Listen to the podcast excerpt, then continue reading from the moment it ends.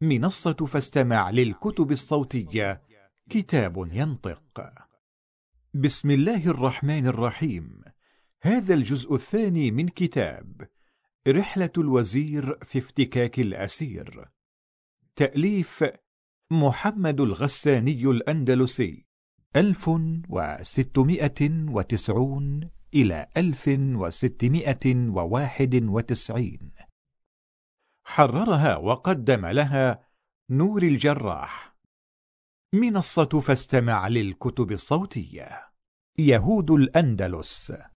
ولقد اتهموا أيام مقامنا بمدريد أحد خواص الطاغية ووزرائه باليهودية.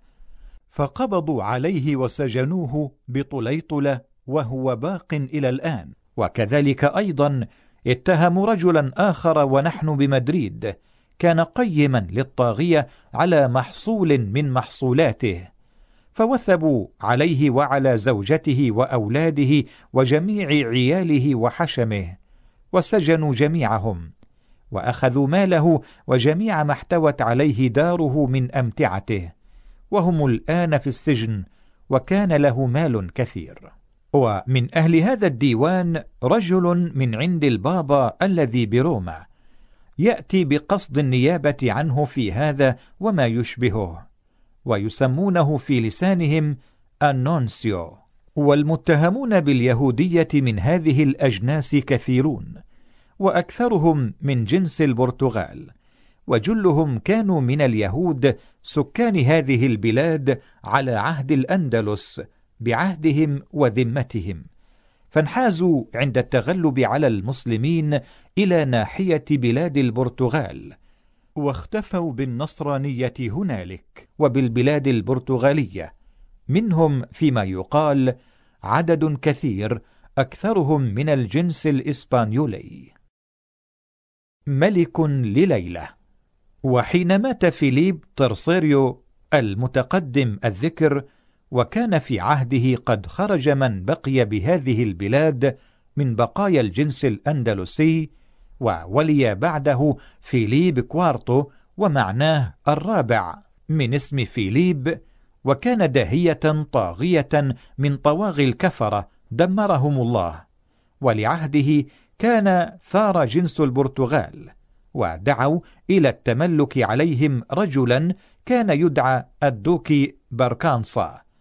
وهو والد طاغية البرتغال اليوم وكانت له زوجة أخت دوكي عظماء إسبانيا له قدم في الكبيرة يسمى دوكي مدينة صيدونية ويزعمون أن جده دون ألونسو دي قزمان كان كبير مدينة طريف حين دخول طارق رحمه الله إلى العدوة وما زالوا إلى الآن يلقبون بلقب قزمان.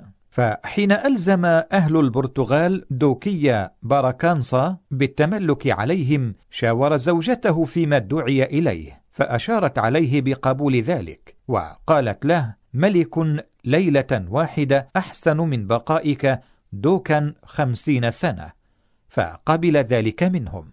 وكان له في ذلك اتفاق مع أخي زوجته وهو إذ ذاك ساكن بمدينة سان لوكار.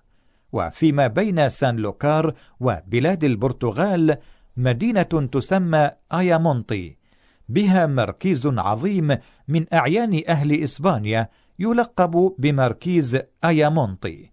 دخل معهما في الاتفاق ودخل حزبهم أيضا دوكي آخر يعرف بدوكي إيخر. وكان كل منهم يريد التملك والدعوة لنفسه.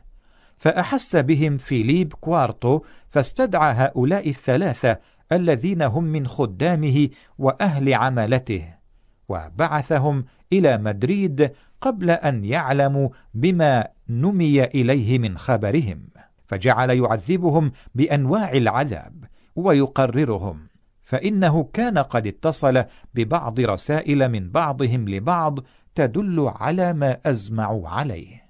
فأما دوكي مدينة صيدونية فأقر سريعا وكانت بينه وبين الطاغية محبة فعتقه ونفاه إلى مدينة تسمى بليادوليد وعزله عن ولايته وعملته إذ كان هو القبطان على كوشطة البحر كلها الموالية لبرنا حرسه الله.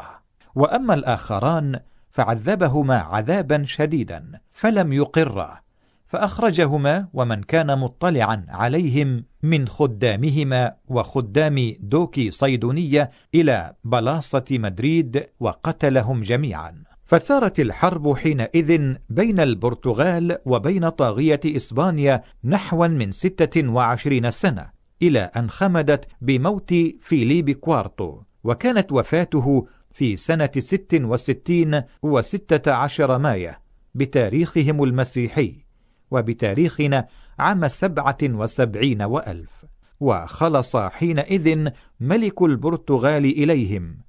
وكان لفيليب كوارتو طاغية إسبانيا عدة أولاد لكنهم لم يرثوا الملك في قوانينهم لأنهم غير شرعيين. وله زوجة هي ابنة عم الإنبرادور من ألمانيا. كان جلبها بقصد ولد له أراد تزويجه. فعند وصولها مدريد مات ولده الذي أراد تزويجه ثم ماتت زوجته هو. فحين بلغت خطبها لنفسه وتزوجها فولدت له ابنه كارلوس سكوندو هذا الطاغية المملك اليوم. وحين مات فيليب كوارتو ترك ولده صغيرا فملكت أمه. وكان من خبر أولاده الآخرين الذين ليس لهم ميراث في الملك أن ترهب جلهم ومنهم الراهب مفتي ملقا ويسمونه بلسانهم ال obispo ومعناه المفتي. وكان من أولاده آخر يسمى كوان أسطريا برز ونجم وظهر عندهم في الشجاعة والرأي والدهاء. وكان يلي الحروب ويتقدم إلى الشرور والفتن ويعبئ المحال مدة تملك زوجة والده وفي حال صغر أخيه لأبيه وحيث ظهر وبرز لم يدع لأحد قولا ولا رأيا وصار يحدث لهم أحكاما ويفعل لهم فعالا لم يكونوا يعرفونها فيما تقدم. وكان يضرب على يد أهل الديوان وعلى يد الملكة زوجة والده. وكان يقول إنما أتصرف لأخي إلى أن يكبر وإنما أنا أحد خدامه. فتوهم منه أهل الديوان والمملكة توهما كبيرا فلم يشكوا مع ذلك أنه يريد الملك ويدعي لنفسه. وكان للمملكة رجل يسمى الدويندي اختص بالتصرف لها فانكسر عليه ذلك وعليها فقبض عليه وسجنه في برج منيع في أعلى ربوة من الأرض مطل على قرية تسمى سويقرا بينها وبين طليطلة على طريق الآتي منها إلى الأندلسية ثمانية عشر ميلا. وهذا البرج في غاية المناعة والتحصن من عهد المسلمين. ولعلو هذا البرج يشرف على بلاد كثيرة ومداشر وقرى من عمالة طليطلة. ولهذا البرج سوران شاهقان.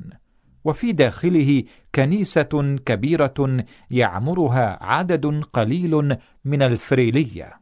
ولقد دخلت هذا البرج فرأيت له أثرا في توثيق البناء والتحصن ما يدل على اعتناء صانعيه لذلك العهد رحمهم الله. مكائد أهل البلاط. وحين سجن الدويندي بهذا الموضع المذكور أمر ألا يخرج منه أبدا. وصار أخوان ينظر في أهل الديوان وما هم عليه فجعل يتطلع إلى أحكامهم وينظر شوراهم وآراءهم وما يزمعون عليه فيستجيد ما يراه لائقا ويرد ما يراه مزيفا وينقص للقوم من مراتبهم وأرزاقهم ويقول لهم لم يستحق هذا أن يأخذ هذا وعلام هذا يأكل جميع هذا إلى أن أنكر على الملكة نفسها ما كانت تصرفه في ضرورياتها إلى أن بلغ أخوه أربع عشرة سنة فأخذه يوما ومضى به إلى ملكة راغون وألبسه التاج وأتى به إلى مدريد وجعل يتصرف له نائبا عنه بمثابة الخدم. وما زال يغلب على أم أخيه إلى أن نفاها من مدريد إلى مدينة طليطلة فاستقرت هنالك عاما واحدا ونصف عام.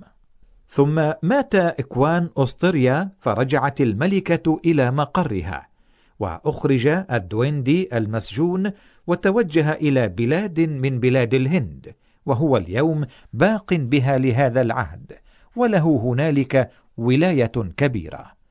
وكبر كارلوس سكوندو هذا مع الديوان وتزوج ابنة عظيم الفرنسيس وماتت عنده من غير عقب. فتزوج بعدها ابنة خالته أخت أمه وهي ابنة عم الإمبرادور الذي بألمانيا ولتزويجه معها الآن سنة وإلى الآن لم يولد له.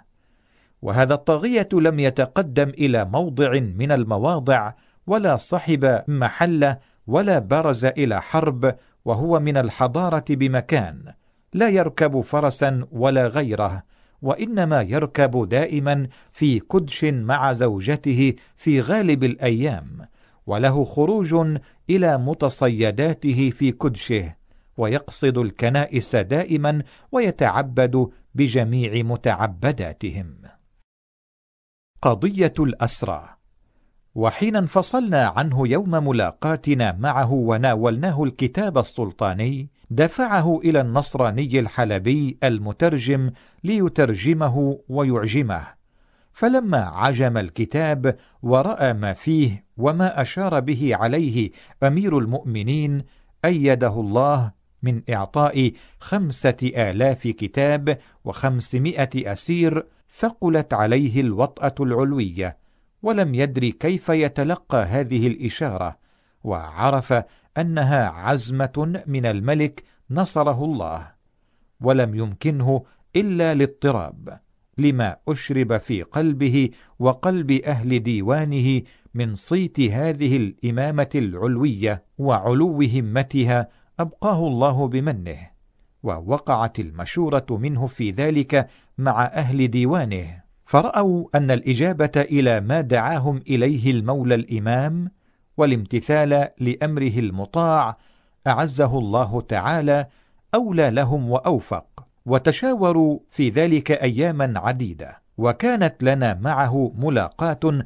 بقصد الرؤية حين يدعون إليها وبعد تدوينهم في الأمر السلطاني وزعمهم حرق الكتب الإسلامية فيما يذكر ببلاد إسبانيا قدموا للكلام معنا في ذلك كاتب الديوان الكبير والكاردينال الذي هو رأس دينهم وهو خليفة البابا الذي بروما وإليه ينتهي أمر دينهم وديوانهم. وحيث كان المولى الإمام أدامه الله وأيده جعل لهم في كتابه الشريف فسحة إن عدموا وجود الكتب أو تعذر حالها أن يجعلوا عوضها كمال ألف أسير من المسلمين. وحاولوا ترك بعض آلاف فلم يجدوا له مجالا ولم يمكنهم إلا المساعفة بالامتثال. وحين قبل منهم المولى الإمام المنصور نصره الله ذلك اشتغلوا بالبحث عن الأسرى وجمعهم. وكان الطاغية في خلال تلك المدة التي كان يوجه إلى الآفاق بقصد جمع المسلمين يتعاهدنا ويبحث عن أحوالنا. ويأمر بخروجنا إلى متنزهاته ومتصيداته وبدخولنا إلى داره ورؤية ما فيها من المساكن والبيوت والبساتين. يريد تأنيسنا بذلك.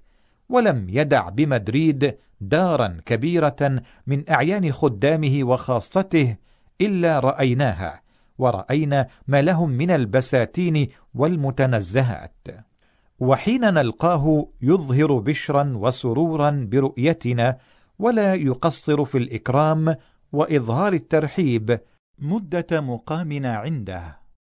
وبمدينة مدريد من المتنزهات عدد كثير فإن للطاغية بها دارا كبيرة يسمونها الريطيرو هي دار سكناه في المصيف مشتملة على بستان بديع الشكل.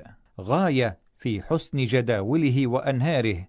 وبوسط هذا البستان واد كبير مبني الجوانب أحسن بناء. وبجانب الوادي قباب مبنية أحسن بناء للاستظلال في المصيف. وبه زوارق ومراكب يركبها الطاغية في تنزه ذلك. التزلج على الجليد. وهذا الوادي يكثر فيه الجليد في زمن البرد حتى يمر عليه الإنسان فتجد النصارى يمرون على الجليد بصنعة غير أن أكثر من يمر على الجليد لهم بذلك خبرة من يكون من جنس الفلامينك والإنجليز وذلك حيث كانت بلادهم في ناحية الشمال يكثر فيها الثلج والجليد في جميع المواضع لا سيما الأودية. فقد زعموا أن نساء الفلامينك يمرن على الجليد بأن يجعلن لنعالهن صفائح من حديد ويقصدن بلادا بعيدة صبيحة النهار بقصد التسبب والبيع والشراء وفي المساء يرجعن إلى مقرهن. ولقد رأيت البعض من النصارى يمرون على الجليد بهذا الوادي بأن يقف الرجل على رجل واحدة ويرفع رجله الأخرى ويقيم نفسه مستقيما بحيث لا يميل شقه إلى أحد الجانبين فيمر كالبرق. وهذا الوادي يدخله في زمن الجليد كثير من الناس بقصد الرؤية والتنزه فتجد به من النصارى والأكداش المشحونة بالنساء والرجال ما يضيق بهم البستان المذكور. فإذا كان زمن المصيف ووقت سكن الطاغية به لا يدخله إلا من يكون معتادا الدخول. وبهذا البستان سارية من رخام عريضة عليها صورة فرس كبير من نحاس أحمر والفرس واقف على رجليه الخلفيتين وعليه سرج من نحاس. وقد ركبت عليه صورة والد هذا الطاغية فيليب كوارتو من نحاس أيضا. وهو راكب على الفرس أيضا وبيده عصا وهي من عوائدهم يحبسونها في يدهم ويسمونها ال bastón. زعموا أنه في زمن هداد الخيل يأتون بالفرس الأنثى التي يريدون نتاجها ويوقفونها أمام صورة الفرس ويركبون في ذلك الفرس حركات يسمع لها صرير وتصويت مثل تنحنح الفرس وينزون حينئذ فحلا يرتضونه ويختارونه لكي تنتج الفرس على شكل تلك الصورة. كذلك رأينا مثل ذلك أيضا في دار أخرى للطاغية خارج المدينة. والدار في بستان على الوادي الذي يمر تحت المدينة على هيئة الأول وعليه أيضا صورة والده فيليب كوارتو. وله من البساتين والمتنزهات خارج مدينة مدريد مواضع كثيرة مشتملة على قنص وصيد لا يقدر أحد على الاصطياد بها ولو كان من كان. فلقد وجه إلينا يوما مع الكوندي الموكل بنا وقد أمره بإخراجنا إلى موضع الاصطياد والإذن في الصيد وهو على ستة أميال من مدينة مدريد. وبهذا الموضع دار كبيرة يسمونها البردو. كان بناها والده وهي دار كبيرة مشرفة على وادي مانسينارس المار بمدريد. وبهذا الصيد المذكور من الوحوش كالأيل والخنزير والقنين عدد كثير إذ لا سبيل لأحد أن يصطاد بجميع ما احترمه الطاغية وهو محمي يقصده ولا يأذن فيه لأحد من خاصته. وزعموا أن إذنه لنا في ذلك خصوصية لم يسمح بها قبل لأحد وذكروا أن إنباشادور الفرنسيس طلب ذلك منه هو وإنباشادور ألمانيا فلم يأذن لهما فيه. وذكروا أن إنباشادور الفرنسيس طلب ذلك منه هو وإنباشادور ألمانيا فلم يأذن لهما فيه. وبهذا المصيد أيضا من الذئاب أكبر من ذئاب بلادنا وهو ذئب كبير أصفر اللون له فتك وقوة ولقد حاولنا رؤيته حين مصيدنا هناك فلم نره. ولما خرج الطاغية يوما إلى الصيد قتل ذئبا منها واصطحبه معه إلى داره وحين وصل داره وجه به إلينا لنعاينه إذ عرف أن ذلك النوع ليس في بلادنا. ويسمون ذلك الجنس من الذئاب اللوبو والجنس الصغير الذي في بلادنا يسمونه السرة ويصفون الجنس الكبير منه بالقوة والفتك. ولعل هذا الجنس هو الذي يحدثون عنه أنه بأرض مصر وهو بمقدار النمر أو يقرب منه. أسواق مدريد. وهذه المدينة أعني مدريد وإن كانت دار سكنى لبعض سلف هذا الطاغية فإنها لم تكن على ما هي عليه اليوم من الحضارة والكبر واتساع الأزقة وانفساحها. وكانت دار طواغيهم قبل والده وجده مدينة بلياولد وهي على ثلاثة أيام من مدينة مدريد وحيث استقر بها جده زادت في العمران والبناء. وكثرت الدور بكثرة السكان والعمار فإن جل أعيان نصارى إسبانيا يسكنون بها مع الطاغية ومن بيده بلاد أو مدينة يخلف فيها على يده من يقوم مقامه. وأسواق هذه المدينة كبيرة منفسحة الأرجاء عامرة بأهل البيع والشراء والتجارة. وأهل الحرف والصنائع رجالا ونساء. وهذه السوق يقصدها جميع أهل القرى والمداشر التي تقرب من مدريد. ففي حوزها من القرى عدد كثير وأهل هذه القرى يجلبون للمدينة جميع ما يباع بها من أنواع الأطعمة والمأكولات والفواكه حتى أن الخبز لا يجعل بمدريد إلا القليل منه. وجل ما يؤكل منه بمدريد يأتي من القرى التي بخارجها تجلبه النساء فيأتين به راكبات على الدواب ويقفن في الأسواق لبيعه على ظهور الدواب والبعض منهن يقصدن الديار بتبليغهن إليها الخبز على قدر ما تستحقه الدار لأن من عادة النصارى ألا يخبز أحد منهم بداره وجميع مونته إنما هي عالة على السوق من كل شيء. وبالسوق عدة حوانيت لطبخ الطعام وصنعه للغرباء والضيوف والمسافرين الذين ليس لهم موضع معهود.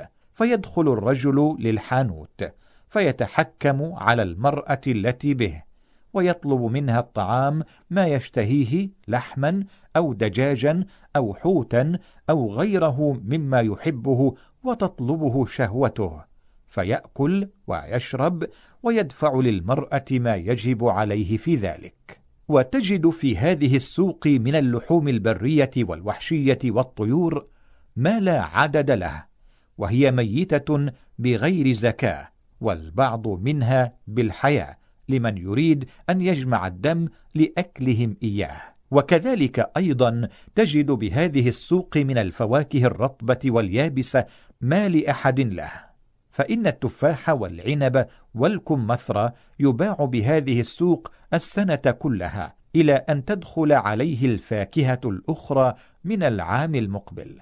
وجلب هذه الفواكه الرطبة جله من جبال غرناطة والرندة. وإن كانت مدريد بعيدة عن هذه البلاد المذكورة فإن غلاء السعر بها يجلب لها جميع الأشياء من سائر الأقطار. وكذلك أيضا تجد بهذه السوق من الحوت الطري الشيء الكثير. يأتون به من البحر على مسيرة سبعة أيام من بلاد أليقانطي ومن ناحية بلاد البرتغال. وبوسط هذه السوق سوق كبيرة مربعة. وفيها حوانيت كبار وعلى الحوانيت من البيوت والغرف والمساكن ست طبقات وهي معمورة بالسكان من أهل هذه الأسواق وغيرهم. فقد زعموا بهذه البلاصة من السكان أربعة عشر ألف متزوج وبهذه السوق من أصحاب الحرف والصنائع والتجارة رجالا ونساء عدد كثير. ويسمون هذا الموضع البلاصة ميور ومعناه السوق الكبيرة وبوسط رحبته من النساء لبيع الخمر والخضر والفواكه والحوت واللحم على اختلاف أنواعه شيء كثير. مصارعة الثيران. وبهذه البلاصة يجعلون أعيادهم ومواسمهم كعيد الثيران وغيره. فإن من عوائدهم إذا كان شهر مايو في العاشر منه أو في النصف أنهم يختارون ثيرانا فحولا سمانا ويأتون بهم إلى تلك البلاصة ويزينونها بأنواع الفرش من الحرير والديباج ويجلسون في السطوح المطلة على البلاصة ويطلقون الثيران في وسط البلاصة واحدا واحدا ويدخل إليهم من يدعي الشجاعة ويحب إظهارها راكبا على فرسه ليقاتل الثور بالسيف فمنهم من يموت ومنهم من يقتل الثور. وموضع الطاغية في تلك البلاصة معلوم ليحضر ذلك هو وزوجته وجميع حشمه. والناس على اختلاف أعراضهم في الطيقان. فإن كراءها في ذلك اليوم وحده أو في يوم عيد مثله يعطي في موضع واحد مثل ما يعطي في السنة كلها. ولقد حضرت هنالك عيدا جعلوه في هذه البلاصة نسبوه إلى راهب من رهبانهم يسمونه سان كوان. زعموا أنه كان من جنس الفرايلية وحسنت حالته فيما يعتقدونه من دينهم. ورأوا له فيما يخيل لهم الشيطان أمورا تخيلية يسمونها الميلاكروس ومعناها البراهين. وله الآن نحو من مئة سنة.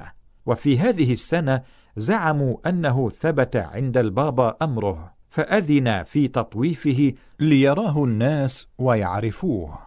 فجعلوا له هذا اليوم بعد أن احتفلوا وزينوا كنيسته بأنواع الحرير والديباج وألبسوا صورته حللا فاخرة مرصعة بالدر والياقوت وزينوا جميع الأزقة من كنيسته إلى لبلاصة وزينوا لبلاصة أيضا بأنواع الزينة وعلقوا بها من اليواقيت والجواهر النفيسة والصلبان الذهبية المرصعة ما لا يقدر بقيمة. واحتفل لذلك الطاغية احتفالا كبيرا وأعد لنا مجلسا مقابلا لمجلسه الذي هو معد له وجعل به من أنواع الزينة مثل ما عمل لموضعه وبعث إلينا يستدعينا لرؤية ذلك وقصده تأنيسنا وجبر الخواطر.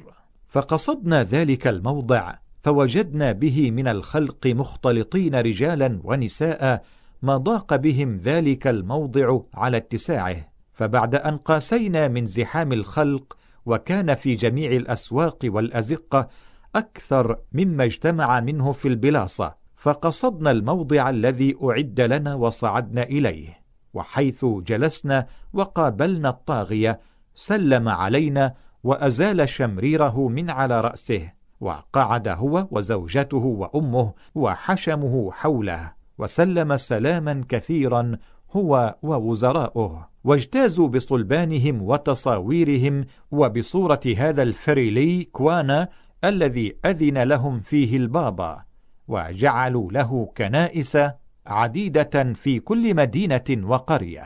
وكذلك أيضا جعلوا له عيدا على قدر المدينة أو القرية.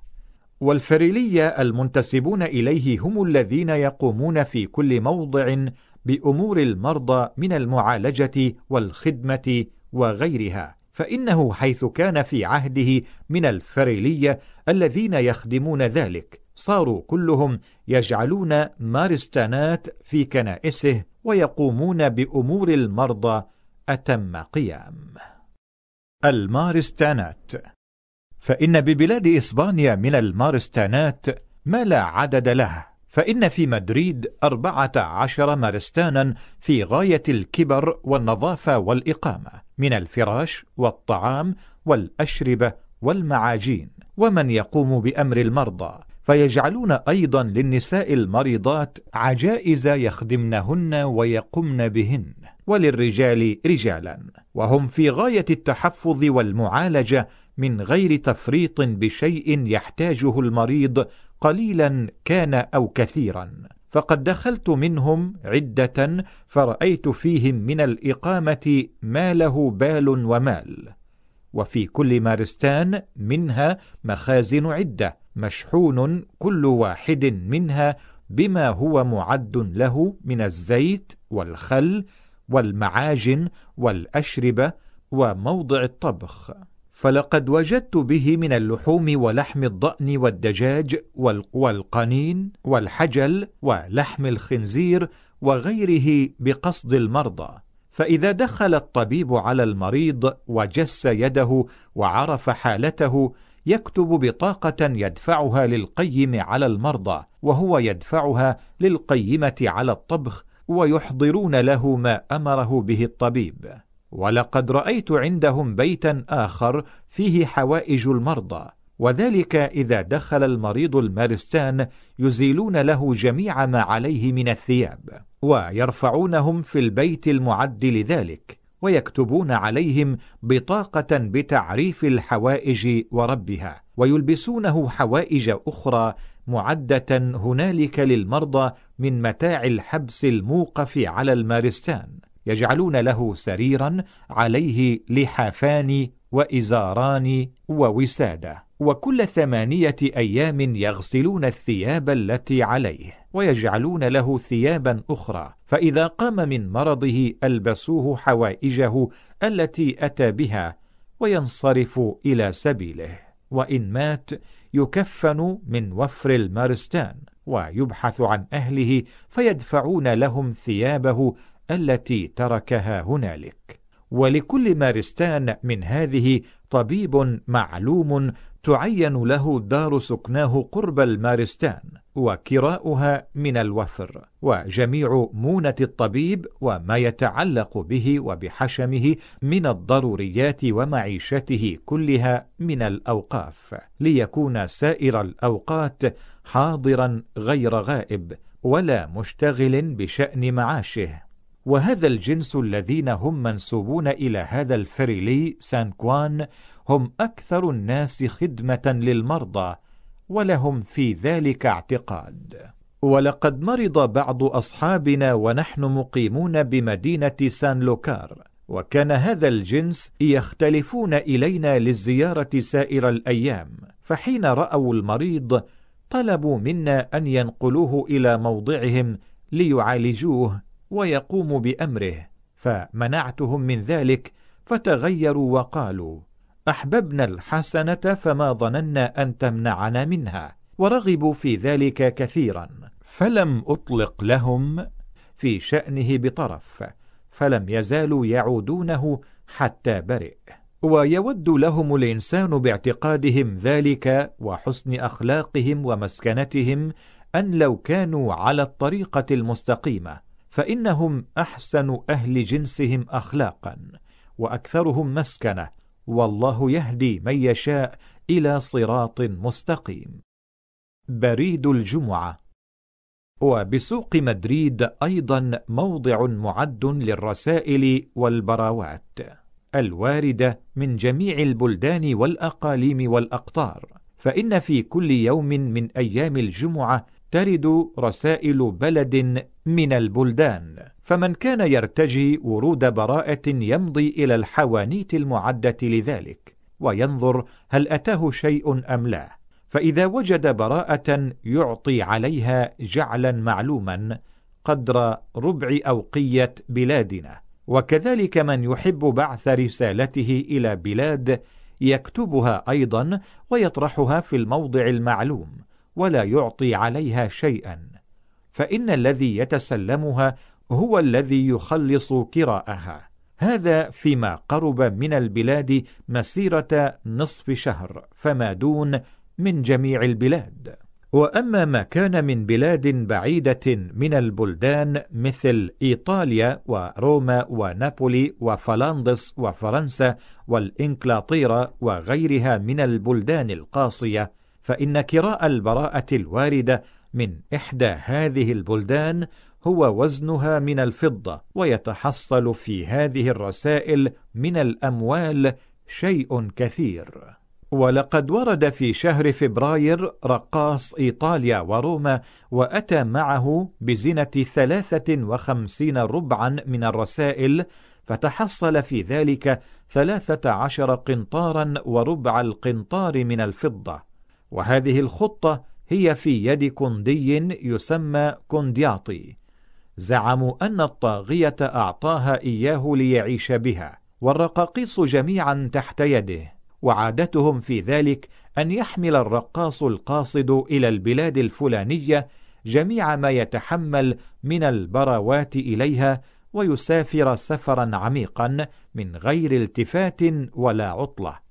ومهما تراخى أو عطب يبدله في بنطة من البنطات المعدة في الطرق للضيوف والرقاقيص كما قدمنا بكراء معين والقدر المعلوم عندهم لتبديل المركوب هو تسعة أميال لا يقدر على الزيادة عليها. فيمضي نصف طريق البلاد التي كان قاصدا إليها. فيلقى رقاصها آتيا فيعطي كل واحد منهما ما أتى به من الرسائل للآتي من البلاد الأخرى ويرجع كل واحد منهما إلى بلاده التي أتى منها.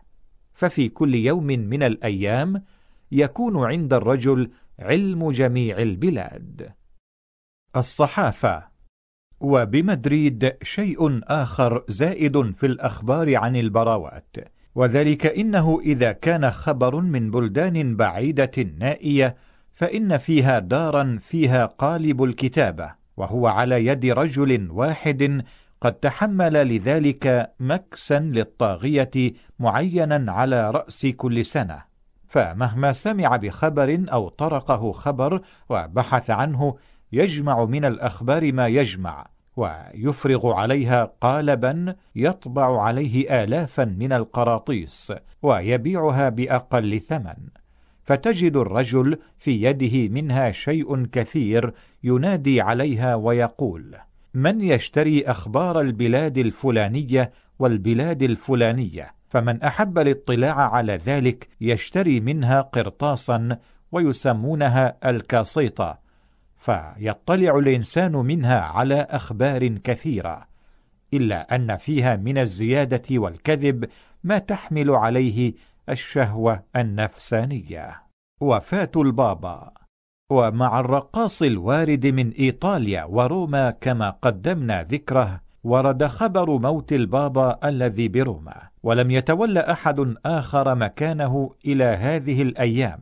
ونحن مقيمون بمدينة سان لوكار ورد تولية رجل آخر منزلته وهذه المنزلة عند عبدة الصليب هي منزلة كبيرة. بحيث المتولي لها يحدث لهم الديانات والأحكام ويشرع لهم الشرائع ويأمرهم بفعل ما أحب وينهاهم عما كره بوفق غرضه. فلا يقدرون على مخالفته ولا يسعهم إلا الامتثال ففي المخالفة له عندهم خروج عن دينهم.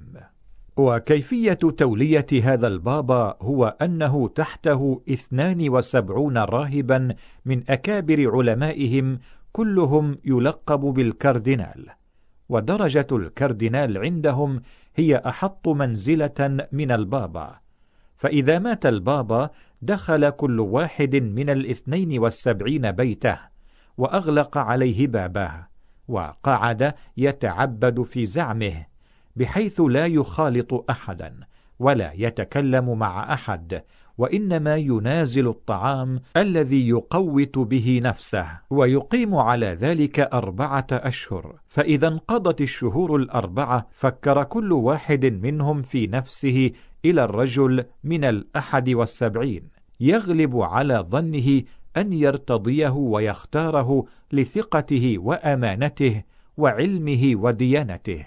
فيكتب اسمه في قرطاس صغير ويضعه في صندوق مغلق بحيث لا يطلع عليه هو ولا غيره. وكل واحد من المذكورين يكتب من القراطيس على قدر من يختاره. ويضع القرطاس في محله المعد له فإذا انقضت الأيام المعلومة لذلك وانقضت الكتابة والاختبار. اجتمعوا وجعلوا ديوانا وفتحوا الصندوق وقرأوا القراطيس. فأي اسم من الأسماء وجدوه أكثر تعددا في القراطيس اتفقوا عليه وولوه تلك المنزلة. بعد أن يأخذوا عليه العهود والمواثيق بالشروط المعلومة عندهم من الأمانة والصدق ويؤخذ عليه أيضا هو من العهود ما هو معروف عندهم وصار هو إذ ذاك عندهم البابا. ومن عاداتهم ألا يختاروا إلا من نيف على الثمانين سنة والذي صيروه بابا هذه المرة هو أصغر سنا من ذلك. فقد زعموا أنه ابن خمس وسبعين سنة وما زالوا يصفونه بصغر السن وقالوا إنه لم يتقدم أحد قبله في سنه. وقد كانت قبل هذه السنين عادة أخرى وهي ألا يختار لتلك المنزلة إلا رجل من أهل إيطاليا عمالة روما وأحوازها لسبب كان ألجأهم إلى ذلك وهو أنهم عثروا على بعضهم كان من جنس الفرنسيس تولى تلك المنزلة وصار يجمع الأموال ويدسها إلى بلاده. فاتفق رأيهم في ذلك العهد على ألا يتولى تلك المنزلة أحد من جنس الفرنسيس ولا من جنس الإسبانيول الذين لهم الشوكة والعصبية. وإنما يتولاها رجل من إيطاليا وأحكام روما وعمالتها. يتولاها رجل من أقارب البابا ولا يتصرف أحد غيره في جميع نواحي إيطاليا بشيء من الأشياء. والبابا الذي ولوه هذه السنة بعد موت البابا هو من بلاد نابولي من حوز إيطاليا إلا أنها في يد الإسبانيول. وقد اتخذت هذه القاعدة عندهم هذه المرة وتولاها من هو من عمالة الإسبانيول. وهذا البابا الذي هو يفرض عليهم الصيام في بعض الأيام لسبب يؤوله لهم ويمنعهم من أكل اللحوم يوم الجمعة ويوم السبت ويحدث لهم برأيه ما يستحسنه ويمنع أهل الصليب أن يتزوج أحد قريبته أو بنت عمه أو عمته أو بنت خالته أو خاله إلا إذا أخذ له إذن من عنده وأحل له ذلك. وعندهم في ذلك إنفاق ومال كثير لمن يحتاج له إذن من عنده في تزويج قريبته بما يدفعه للوسائط والطريق من بعد المسافة ولا يسهل عليه في ذلك إلا إذا كان ذا جاه ومال. فإذا كان ذا جاه ومال يجد السبيل للإذن في التزويج وقد أذن لهم أيضا في تزويج القريبة إذا وقع بينه وبينها ملاقاة من زنا إلى أن ظهر بها حمل وكانت قريبته. فهذه أطلق لهم فيها الإذن من غير أن يحتاج إلى الوصول إليه. ابنة دوق تتزوج خالها. ولقد رأيت بمدريد امرأة صغيرة ذات حسن وجمال ومنصب من أكابر أهل إسبانيا وقد تزوجها خالها وهو رجل يسمى دون بيدرو ذي أراغون وهو من أبناء ملوك أراغون. فتزوج ابنة أخته بإذن من البابا وكان كبير السن فخاف أن يموت من غير عقب ولم يكن عنده من يورثه. فأخذ الإذن من البابا فتزوج ابنة أخته ومات قرب تزويجه منها وخلف لها من الأموال ما يعجز عن حسابه. ولقد حاول بعض الأعيان تزويجها بعده فلم ينالوا منها شيئا لكونها من أهل إسبانيا وهي ابنة دوكي يسمى دوكي مدينة سليس. وكان له عند الطاغية منزلة الوزارة والحجابة والدخول عليه في فراشه وغير ذلك. وكان له مع ذلك زيادة موروثة ورثها عن سلفه من قديم هو وأبوه وجده حيث كانوا من نسل ملوك إسبانيا. فكان إذا سلم على الطاغية يقول له نحن بعدكم. يعني أن له الولاية بعدهم إذا انقطع عقبهم ولم يخلفوا من يرث الملك. وبقي هو وسلفه على ذلك زمان أسلاف هذا الطاغية وزمانه هو إلى ما قبل هذه السنة بتسعة أعوام فيما ذكروا أن الطاغية خامر عقله وشوش ذهنه ما يسمعه من تلك الكلمة التي تؤلم قلبه.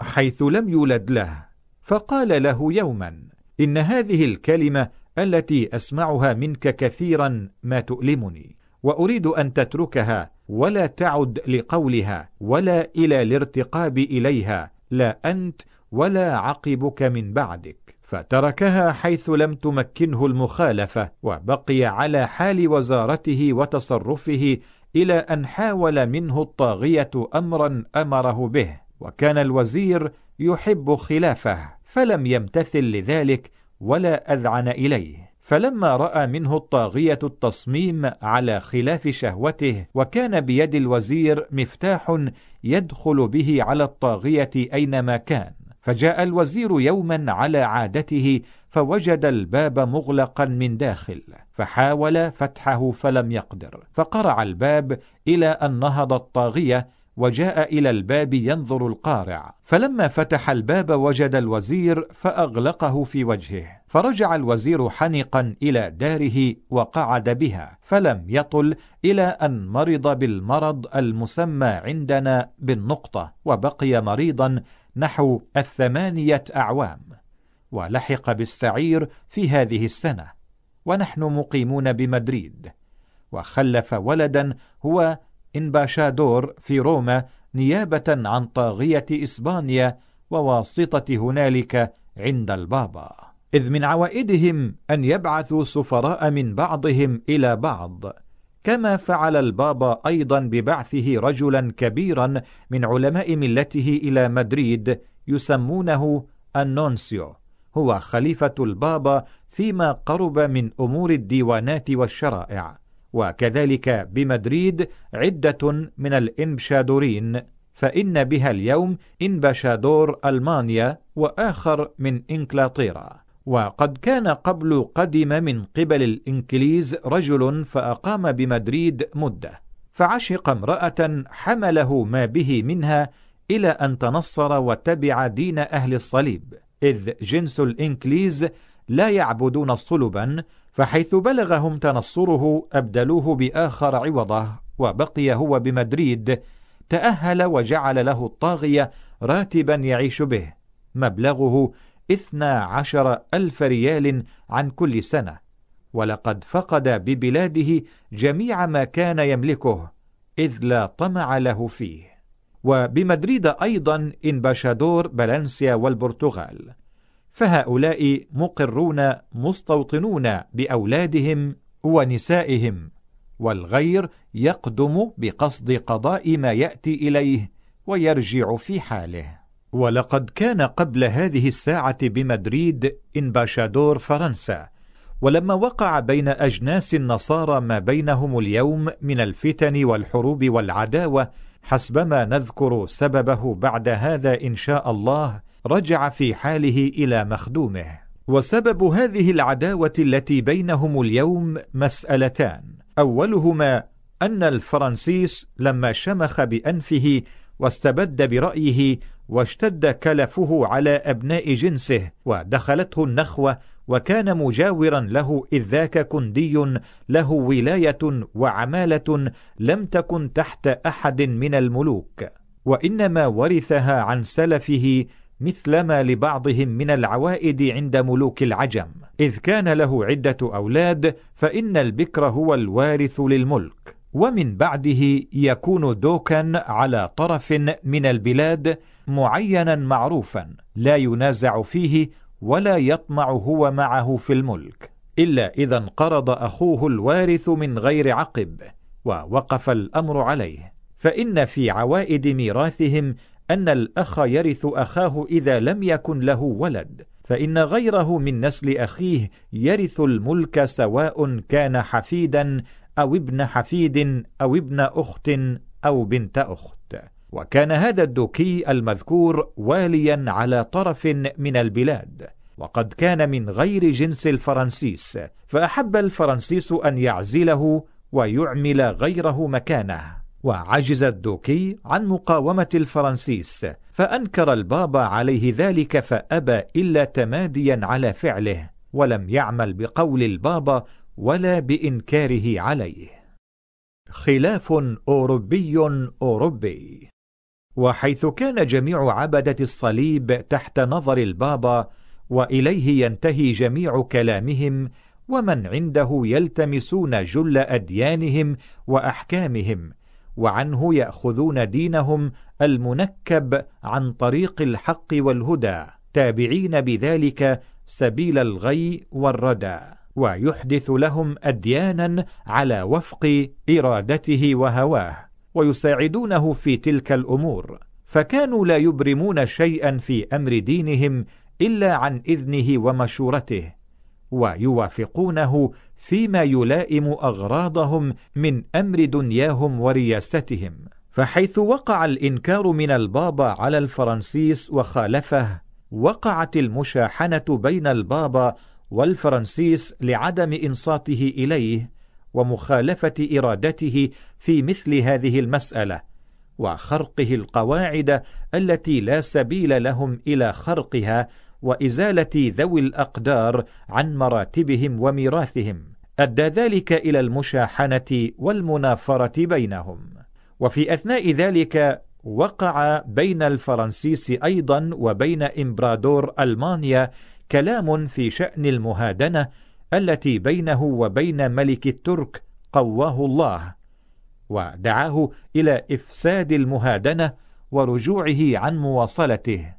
فلم يكن من الفرنسيس التفات إلى الإمبرادور ولا إلى ما دعاه إليه فوقع الشقاق بينهما بسبب ذلك. فحين صار بينهما ما ذكر من الشنآن أنكر الأجناس الآخرون من المسيحية على الفرنسيس تصميمه على خلاف الإمبرادور وعدم مساعدته إلى ما دعاه إليه من طرح المهادنة. وكان للإمبرادور عند الأجناس المسيحية منزلة ومكانة من أجل مقابلته المسلمين دائما واشتغاله بالحرب معهم سائر أوقاته وزمانه. ومن أجل ذلك يلقب بالإمبرادور.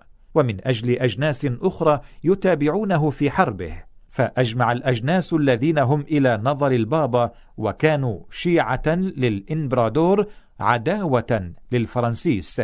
وكتبوا إليه قائلين له اعلم أن تجشمك لهذه الأمور وارتكابك لها من مخالفتك للبابا الذي نحن جميعا إلى نظره وبتعمدك إلى خرق العوائد من إزالة ذوي الأقدار عن مكانتهم خالفت رأس هذا الدين وتعمدت مخالفته وقد علمت ما في مخالفته. ومنها أيضا مهادنتك مع الترك وبقاؤك معهم على المهادنة وقد علمت ما بينهم وبين الإمبرادور من الحروب التي لا يمكنك جحدها وفي ديننا ومذاهبنا تجب علينا معونته واتباعه فإما أن ترجع عن صلحك مع الترك وتصير معنا ومع الإمبرادور حالة واحدة وإما أن نضرب الديوان على عداوتك وحربك. وذلك ظنا منهم أنه إن رأى اجتماعهم واتفاقهم كلهم على مقاومته وحربه لا يقدر على مقاومتهم فيرجع على نفسه باللوم والندامة وإن صمم على مخالفتهم أجمعوا على عداوته برا وبحرا فيقصمون ظهره ويكسرون شوكته. فلما رأى ما أجمعوا عليه وسولت له نفسه مقاومتهم وعلم من نفسه ذلك كتب لهم قائلا إني اطلعت على ما أجمعتم عليه وأريد أن توجهوا إلي ذلك بخطوط ملوككم لأرى في ذلك رأيي وأستشير فيه نفسي فأجابوه إلى ذلك واتفقوا عليه ووجهوا به إليه. فلما رأى ما أجمعوا عليه وقرأ ما اتفقوا به من حربهم له إذا لم يرجع عن مهادنته مع الترك ويساعف الإمبرادور في فساده ويقلع عما كان ارتكبه من مخالفة البابا فهم حرب عليه فكتب تحت إشهادهم بذلك بخط يده. هؤلاء الأجناس عدو للفرنسيس والفرنسيس عدو لهؤلاء الأجناس وبعث به إليهم. فحيث رأوا ما أجمع عليه من عداوتهم لم يكن بد من حربه حيث أشهدوا على أنفسهم ذلك واشتعلت الحرب بينهم بسبب هذا برا وبحرا وما زالت إلى الآن في هياج واشتعال. وهذه الأجناس المذكورة هي الإسبانيول والألمان والطليان والسوسة التي يسمونها النصارى بسوسيا وسابوي ولم يختلف عن الدخول في حزب هذه الحرب إلا البرتغال فقد دعوا طاغيتهم إلى الدخول معهم فأبى ولم يدخل لهم حزبا ولا حربا وكذلك جنس الجنويز لم يدخلوا معهم وكبيرهم دوكي يسمونه كران دوكي ومعناه الدوكي الكبير لما تحت يديه من الولايات والعمالات. غير أنه لم يورط نفسه مع هؤلاء في حرب وإنما هو مع الفرنسيس في مهادنة اتفق معه عليها بجعل معلوم وسفائن معدودة في البحر حيثما يطلبها يجدها وبقي مع سائر الأجناس في مهادنة. وقد كان جنس الإنجليز والفلامينك قبل هذا أيضا لم يدخلوا مدخل هؤلاء الأجناس المسيحية في حرب. لأنهم لم يكونوا معدودين عندهم نصارى بسبب اختلاف ما بينهم من عدم المبالغة في اتباع البابا كما يتبعه سائر النصارى عبدة الصليب.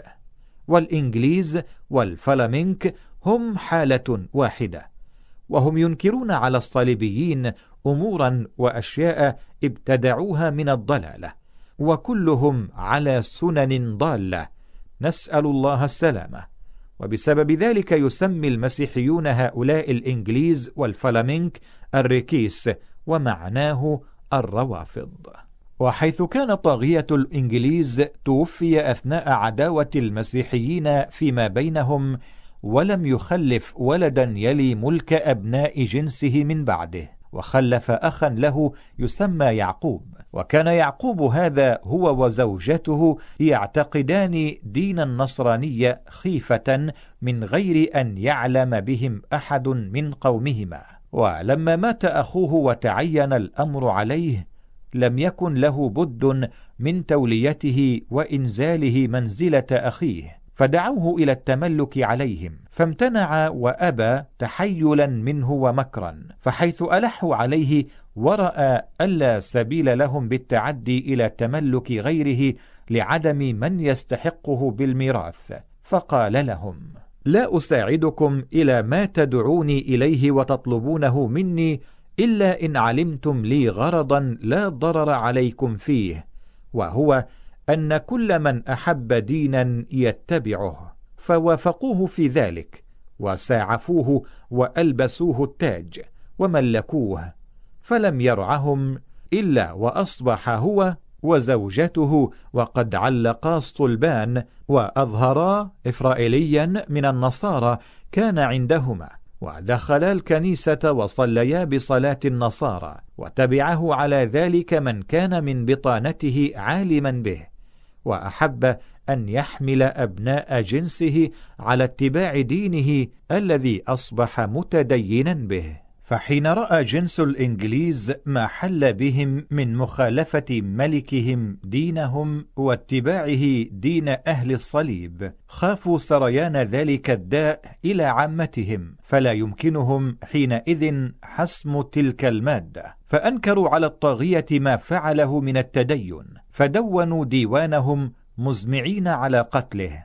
فحين أحس بذلك منهم هرب إلى ملك الفرنسيس هو وزوجته واحتمى به فأجمع الفرنسيس على نصرته ومحاماته كرها من الإنجليز ورغما على أنفهم فخاطبوه في ذلك وصار بينهم كلام كان الانفصال فيه إلى أن قال لهم أنتم أجمعون لي أعداء مثل سائر النصارى فاستعدوا لحربي إلى أن أرد الهارب إلى داره ومملكته بالرغم منكم. وحيث حل بالإنكليز ما حل بهم من خروج ملكهم وتولد الحرب بينهم وبين الفرنسيس ملكوا عليهم البرنسيبي دورانجي قيم جنس الفلامنك إذ كانوا هم وإياهم متدينين بدين واحد في اختلاف ما بينهم وبين أهل الصليب. وتولى البرنسيبي أمرهم ولقبوه بالملك وأزمعوا على حرب الفرنسيس برا وبحرا. منصة فاستمع للكتب الصوتية. مذبحة مدينة ألاغانتي. وحيث كانت بلاد الفلامنك ولاندا مجاورة لبلاد فلاندس وبلاد فلاندس هي بالأصالة من جنس الفلامنك أيضا. وكانوا قبلا على رأيهم ومذهبهم في التدين والاعتقاد. وحين صارت فلاندس عمالة لجنس الإسبانيول بانتقال الكوندي زوج ابنة فرناندو الذي كان بإشبيليا كما قدمناه. وصارت فلاندس وجميع أحكامها إلى نظر طواغي إسبانيا. لزمهم بما لهم عليهم من الغلبة أن يتنصروا ويكونوا على دين حاكمهم. فنهض إليهم ملك الفرنسيس هذه السنة بمحلة أصحبها قبل مع ولده الدلفين. أبعده الله. وأدركه هو بعد ذلك بنفسه. فخيم على قاعدتها مدينة مونس وحاصرها أياما قليلة ونصب عليها المدافع والبنبات وضيق بأهلها تضييقا كثيرا وكان بها من أدالة الإسبانيول اثنا عشر ألفا فحيث رأوا ما حل بهم من التضييق وخافوا الهلاك أعطوه القيادة فملك القاعدة وجميع ما هو محسوب عليها ويضاف إليها من القرى والمدن والعمالات ما ينف على سبعمائة بين مدن وقرى. وحين فتحها دخلها في يوم عيد الفصح منتصف شهر أبريل من عامنا هذا فترك المحلة صحبة ولده الدلفين ورجع إلى باريس دار مملكته وقاعدة بلاده. وما زال ولده اليوم مقابلا للبرنسيبي دورانجي المملك على جنس الفلامينك والإنجليز. وذكروا أن عدد جيوش البرنسيبي خمسة وسبعون ألفا ولهم عمارة في البحر مقابلة لعمارة الفرنسيس وزعموا أن عمارة الإنجليز هزمت عمارة الفرنسيس وأفسدت لهم أربعين سفينة. وقد حارب الفرنسيس أيضا الإسبانيول برا وبحرا ففي البر حاصر مدينة كاتالونيا في عمالة برشلونة وقبالة محلة لجنس الإسبانيول ولي أمرها دوكي مدينة صيدونية الملقب بقزمان. وقد كانوا أيام مقامنا بمدريد يخافون عليه من الفرنسيس فأمدوه بجيش قليل لا بل له وكانوا ينتظرون ما يكون بينهما. فزعموا أن في هذا الشهر خيم عليها ونصب عليها وعلى المدينة برشلونة المدافع والبومبات وهدم منها عدة دور. فنهض أهل برشلونة إلى من ببلادهم من جنس الفرنسيس وأمروا بالخروج من هو أعزب وألا يترك إلا من هو متأهل. وحين فعلت سفن الفرنسيس ببرشلونة ما فعلت تقدمت إلى مدينة تسمى أليغانتي. فهدمت أيضا منها بالبونبات ما ينف على ستمائة دار. فأحاط أهل أليغانتي بمن معهم أيضا من الفرنسيس وقتلوهم بحيث لم يفلت منهم أحد. فزعموا أن من قتل منهم بأليغانتي ثلاثة آلاف نفس. وحين سمع الأسبانيول بتقدم عمارة الفرنسيس إلى أليغانتي وبرشلونة وكانت عمارته قد ذهبت إلى البحر الكبير بقصد البحث عن سفن الهند لبطء إخبارها عنهم وفوات وقت قدومها بعادتها فوجهوا من استرجع العمارة لتتقدم نحو بلاد أليغانتي وبرشلونة لمحاربة عمارة الفرنسيس فلم تصل العمارة. إلا وقد هدم الفرنسيس ما هدم وعمل ما عمل ورجع فلم يدركوا بتلك الناحية أحدا من عمارة الفرنسيس. وللفرنسيس أيضا حروب أخرى مع أهل بنيسيا وإيطاليا وألمانيا وسابوية فإن بلاد سابوية هي في يد دوكي يسمى دوكي سابوية. كان دخل في حزب أهل الصليب في العداوة التي نشأت بينهم وبين الفرنسيس. وفي هذه السنة تقدمت محلة الفرنسيس نحو سابوية وضايقت أهلها تضييقا كثيرا وملكت جميع بلاد سابوية ومدنها وقراها. حتى لم يبق للدوكي القيم عليها إلا المدينة التي هو محاصر بها اليوم وما زالت المحلة محيطة به ومحاصرة له وبسبب محاربة الفرنسيس للإمبرادور حسب ما تقدم ذكر الأسباب المثيرة لها ينسبون له المعونة لملك الترك قواه الله ويزعمون أنه يمده بما يحتاجه من الأمور الحربية مثل المدافع وغيرها. وبسبب مقام إنباشادور للفرنسيس ببلاد إسطنبول يزعمون أنه يمده والصحيح هو أن أهل فرنسا أهل أسباب وتجارة وجل تجارتهم إنما هي في الناحية الإسطنبولية ولأهل الأسباب والتجارة عند طاغية الفرنسيس دمره الله منزلة ومكانة. إذ كانوا هذه السنين هم أهل ديوانه وجل بطانته. فكان يساعفهم فيما يؤول إلى منفعتهم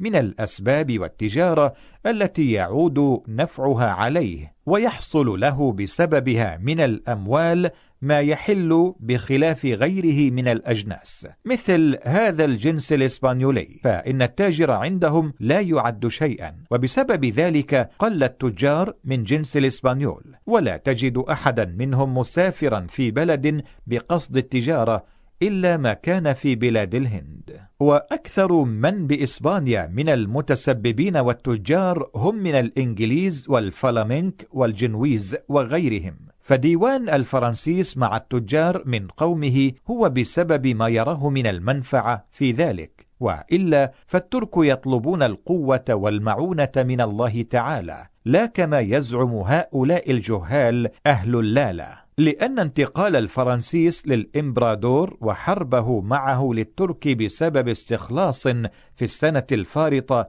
مدينة ابن الأغراض وما حولها والله تعالى ناصر دينه. والذي ورد هذه الساعة من الأخبار عن ملك الترك أيده الله أنه جمع جموعا كثيرة وأنه لا يثني العنان بحول الله وقوته دون مدينة باينا. التي هي قاعدة ألمانيا ومحط سريره ولقد أخرجوا في أخبارهم التي يكتبونها على عوائدهم في هذا الشهر أن وزير السلطان سليمان برز بمحلته وبها مئة ألف مقاتل وخمسة وعشرون ألف مقاتل وأن جيش التتار قدم في ميعاد محلة الترك بثمانين ألف مقاتل. وقد صادف وصولهم الموضع المعتاد لمحلة القبطان من خدام الإمبرادور مخيما بموضع من المواضع ومعه ستة آلاف مقاتل. فحارب التتار محلة القبطان المذكور فأسروا من قومه أربعة آلاف شخص وقتلوا عدة ولم يفلت من الباقين إلا النزر الذي لا يعد لقلته. ومع الترك محلة لكندي يسمونه التاكلي. كان قبل هذا تحت ملك الترك بذمة وعهد فجذب بعد ذلك لرأسه. فلما وقع بمدينة ابن الأغراض ما وقع رجع التاكلي إلى نصرة السلطان سليمان أيده الله وفعل لجنس أهل الصليب أفاعيل نوهوا به في تاريخهم بسببها. ولقد ذكروا أن الإمبرادور كثيرا ما حاول أن يثني التاكلي عن ملك الترك فلم يقدر. ثم بعد ذلك أغار بعض أصحاب الإمبرادور على قوم التاكلي فأسروا منهم عدة. وكان في من أسروا زوجة التاكلي وبعض أولاده فأزمع الإمبرادور على قتلهم رجاء أن يثنيه فلم يفعل. فحينئذ حبس الإمبرادور زوجة التاكلي ومن أسر معها وما زالت إلى الآن عنده وازداد بذلك التاكلي جرأة وتماديا على أهل الصليب. وما زال الإمبرادور قبحه الله يستغيث بأهل الصليب ويجعل بينه وبينهم المهادنة ممن والى بلاد الترك ليكونوا له معونة باشتغال المسلمين قواهم الله مثل جنس يسمى بولونيا. فإن بولونيا هذه جنس من أجناس النصارى ولهم عمالات وبلاد موالية لبلاد الترك ولهم طاغية هو في حرب مع الترك أيضا. وزعموا أن الإمبرادور كان يريد أن يدخل معه في حرب الترك جنس مسكوبيا وهم في بلاد من ناحية الشمال. فحاول منهم ذلك إلى أن أجابوه ثم وقع بينهم ما أوجب المنافرة والوحشة ويزعمون أن طائفة من التتار قد وقع بينهم وبين إخوانهم منافرة وهم تحت عهد طاغية مسكوبيا بذمة ويزعمون أن لهم عددا كثيرا أخلى الله الأرض من جميعهم وعمرها بدوام ذكره وتوحيده ونصر دينه القويم. ولجنس الإسبانيول عادة في من يريد الكبيرة ولم يظهر له من أين يدركها أو لم تكن له يد عند المخزن يلحق بها ما يعيش به ويكفيه عن معاطاته الأسباب وغيرها بأن يقصد بلاد ألمانيا على بعدها ويحضر هنالك الحرب مع المسلمين أعزهم الله ويجعل بيده إشهادا وبينات تثبت له خدمته ونصيحته وبذل مجهوده. وحين يرجع إلى بلاد إسبانيا يستظهر بالإشهاد الذي بيده ويدلي بحجة الخدمة وصدق النية فيما كان إليه. فيدرك بذلك من الكبيرة ما هو له أهل أو مثل ما يدرك أمثاله الذين لهم يد أو لهم حجة يطلبون لها ذلك. وهي عوائد الشلظاظ الذين منهم يحبون الكبيرة وإن كان من نسل أعيان أهل بلاده وكان لوالده لقب من ألقاب الكبيرة مثل الدوكي والكوندي أو الماركيس ومن دونهم في المنزلة ولم يكن لهم ميراث يرث به كبيرة والده يتقدم إلى محلة من المحال وأكثرها بلاد ألمانيا. فيحضر هنالك حربا أو لم يحضره. فحين ينقلب يأتي في يده بإشهاد من رئيس المحلة بأنه حضر معه حرب كذا في موضع كذا وأبلى بلاء حسنا وفعل وفعل سواء فعل ذلك أم لا. فيطلب منزلة أو راتبا يتسع به حاله لأن من عوائدهم في الميراث إنما هو للبكر من الولد ذكرا كان أو أنثى. فإذا مات أحد الأعيان من الملقبين بهذا اللقب يورث ذلك للبكر بجميع متروكه بحيث لا يرث غيره معه من إخوانه شيئا ولو كانوا بعدد كثير. وليس لهم إلا ما يمنحهم والدهم في حياته بعطية أو هبة أو صداق يصدقه للبنت. لأن من عاداتهم إعطاء الصداق مع البنت. فإذا كانت البنت هي الوارثة لكبيرة والدها وصادف تزويجها بعض من له لقب من ألقاب كبيرتهم مثل لقبها أو أكبر منه يتولى جميع ميراثها. وتصير تلقب هي بلقب الزوج. إذا صادف تزويجها بعض أولاد الأكابر ممن ليس له لقب ولم يكن وارثا لأبيه. يحصل هو بتزويجه إياها على كبيرتها ويصير ملقبا بلقبها. ومن أجل ذلك يتعطل تزويج بعضهم ممن ليس بوارث لتشوقه إلى تزويج ابنة أحد الأعيان ممن لها ميراث. وأما إذا لم يكن لها ميراث فعادتها في الصداق هو أن يمنحها والدها مئة ألف ريال لا يزيدها على ذلك بتقدير من الطاغية. منصة فاستمع للكتب الصوتية. الأميرة والمتبارزون. ولهم في الميراث عادات ليست جارية على قانون واحد في ميراث الكبيرة مثل ما لوزير من وزراء طاغية إسبانيا يسمى كوندي إسطابلي مع أنه معروف عندهم في الكبيرة. وذلك أن عادته الموروثة من عهد أسلافه إذا مات ولم يخلف ولدا ذكرا فإن ميراثه وكبيرته لا يرثه أحد من ذوي قرابته وإنما يرثه رجل أجنبي من خدامه. الأول منهم فالأول فإذا مات ينظر إلى خدامه الأسبق والأقدم في الخدمة فيتولى جميع منزلته وكبيرته من وزارة وغيرها. وإذا اختلف في أي خدامه الأقدم والأسبق يعين ساعة معروفة ويخرج من داره من معروف عندهم بالأمانة والثقة في دينهم.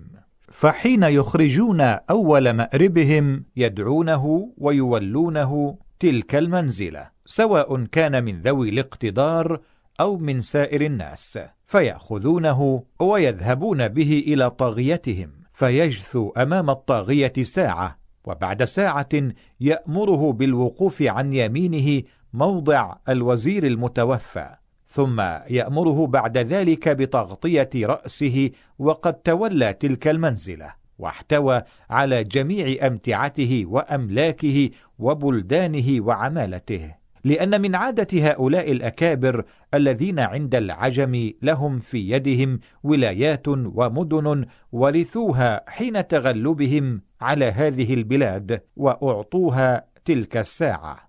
فلا تنزع من يد أحد من خلف ذلك السلف الذي ولي شيئا منها. ولهذا الكندي بنت ولد أخ لكنهم لا يرثون منه شيئا لخلوهم عن عادة الميراث وله ولد ابن زنا فإنه لا يرثه وهو حاكم قالص اليوم.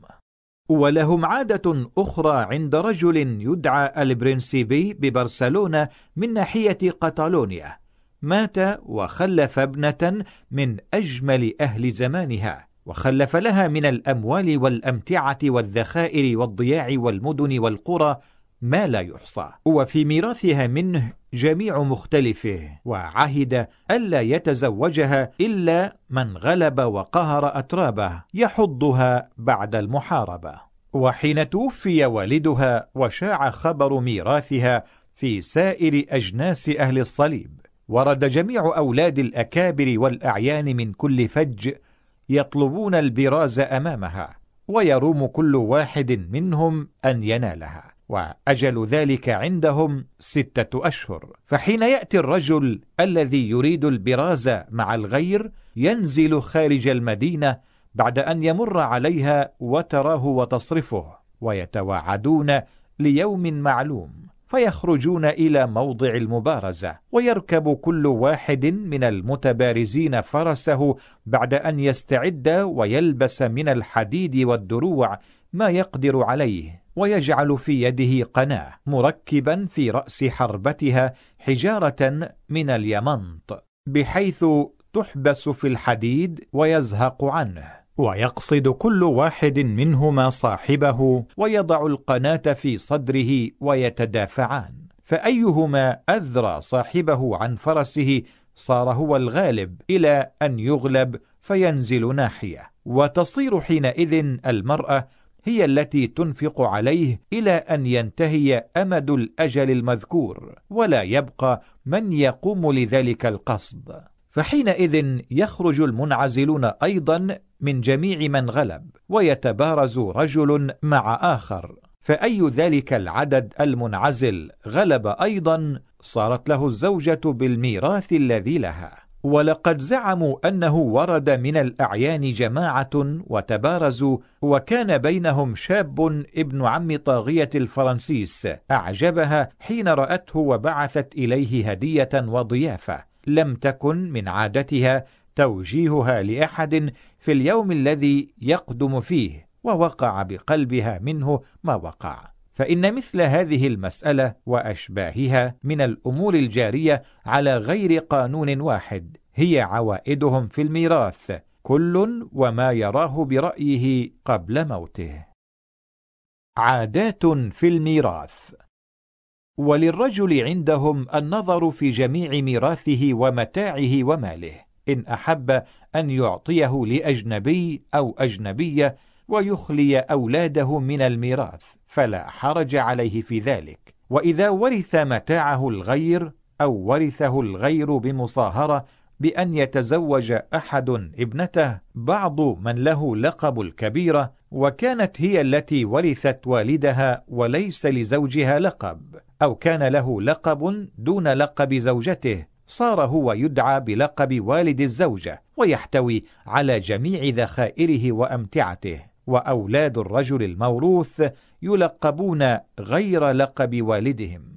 ومن أجل ميراث النساء على هذه الصورة صار هذا الجنس الإسبانيولي يتوقع تولية الفرنسيس عليهم بإحدى الأمرين. إما بالميراث إذا لم يولد لطاغيتهم وذلك أن طاغية الفرنسيس كان تزوج ابنة فيليب كوارتو أخت هذا الطاغية لأبيه. فولدت منه ولدا يسمى الدلفين ظهر له من المكر والخبث أكثر مما لوالده فإذا مات هذا الطاغية كارلوس كوندو ولم يخلف من يلي ملك إسبانيا من نسله صار ملكها لولد طاغية الفرنسيس بالميراث من قبل أمه. وإما بما يظهر لهم اليوم من حربه معهم وتقدمه بنفسه إلى المحال والحرب وعجز طاغيتهم عن التقدم بنفسه وعدم نهوضه في جميع زمانه إلى حرب وقتال. وبسبب هذين الأمرين وتوقعهم ولايته عليهم صاروا يتعلمون لسان الفرنسيس ويعلمونه أولادهم في المحافل والمحاضر من غير مبالاة بطاغيتهم ولا اكتراث. وما وقع هذه السنة من الفتك بالفرنسيس وقتلهم إياه يثير بينهم من الحنق ما يشغلهم ويضرم نيران العداوة بينهم. وقد كانوا فيما قبل موت البابا المتوفى هذا العام يزعمون أنه كان يحاول صلحا بينهم ثم مات. إلا أن الفرنسيس حيث كان وقع بينه وبين البابا ما تقدم من المنافرة صار يحدث لنفسه أحكاما وأمورا دون البابا. وسبب مخالفة الفلامينك والإنجليز لأديان الصليب فيما قيل أن بعض الفريلية كان وقع له مع البابا تنافر ومشاحنة. أدى ذلك إلى أن سجنهم سنين. وحيث وقع لهم استراح نفروا من البابا وانحازوا إلى طاغية الفرنسيس. وصاروا يحدثون له من الديانات ما يوافق هواه إلى أن جوزوا له تزويج امرأة كان عشقها وأحلوا له أخذها مع زوجته الملكة. وقد كان البابا نهاه عن ذلك ومنعه من التزوج مدة حياة زوجته. فخالف البابا في ذلك وعمل ما اشتهاه لنفسه ودعاه إليه قلبه مع أنه لا يحل لهم في دينهم تزويج أكثر من امرأة واحدة. وهذا البابا المذكور لا يقدرون أهل الصليب على مخالفته في شيء قل أو جل حيث كان يحدث لهم الديانات والأحكام والأكل في أيام الصيام وغير ذلك مما هو مخالف فيه لنصارى المشرق. وإن كانوا كلهم على ضلال قبحهم الله وأخلى منهم الأرض. الصوم الكبير. وذلك أنه في صيامهم يأكلون اليوم كله ويزعمون الصوم كما شهدناهم. وذلك أنه في آخر شهر فبراير يجعلون أعيادا ومواسم يحتالون فيها للصوم.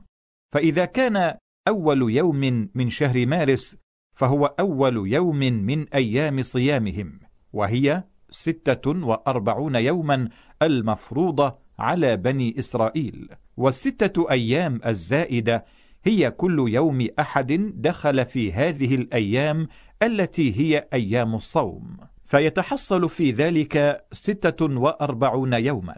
وهذا الصوم الذي يصومونه ليس هو بإمساك عن أكل أو شرب أو جماع وإنما هو إمساك عن أكل اللحم فيما يزعمون إلا من كان من الإيمان منهم أو من به عذر من مرض فإنه يأكل اللحم بأمر من البابا. وغيرهم من العموم يأكل الحوت في جميع أيام الصوم. وقد أحدث لهم أيضا فيما أحله لهم أكل بيض الدجاج في أيام الصوم بعد أن يأخذ الإذن من الفريلية ويعطي على ذلك جعلا معلوما قدر ثمن ريال عن كل نفس صغيرة أو كبيرة. فيحصل من ذلك مالا كثيرا للطاغية فيه الثلث يصرفه على سفنه البحرية. فتجد الرجل المسكين الذي لا يملك درهما يتطلب في الأسواق ليجمع ما يشتري به البولية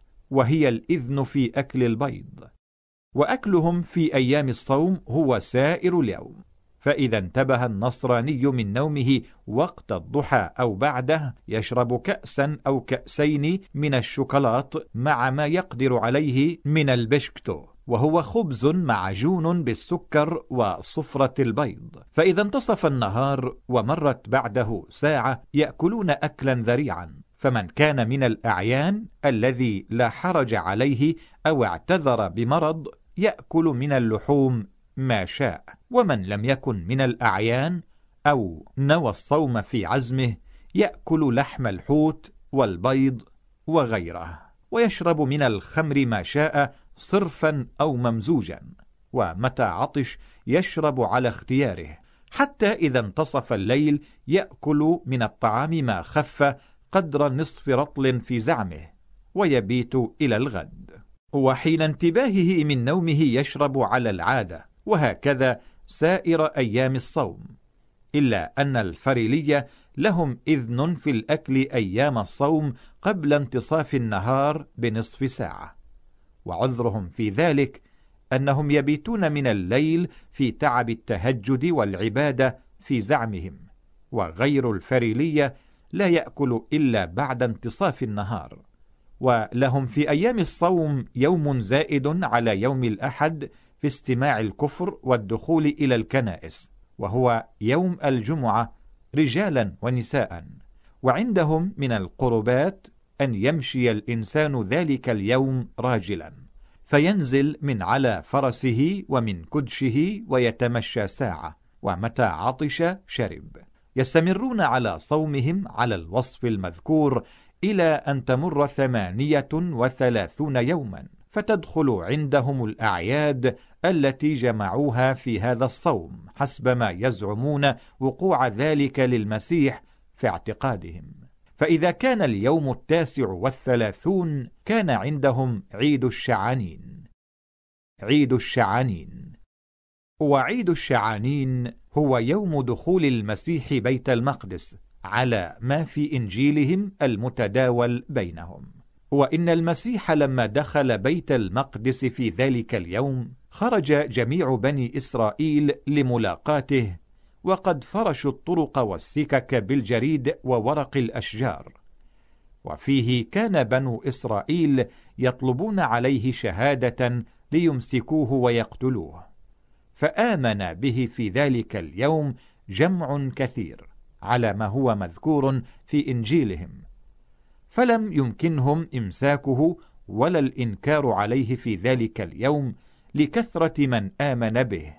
فأعد النصارى ذلك اليوم عيدا يجتمعون فيه إلى الكنيسة ويخطبون ويذكرون شأنه وما وقع له.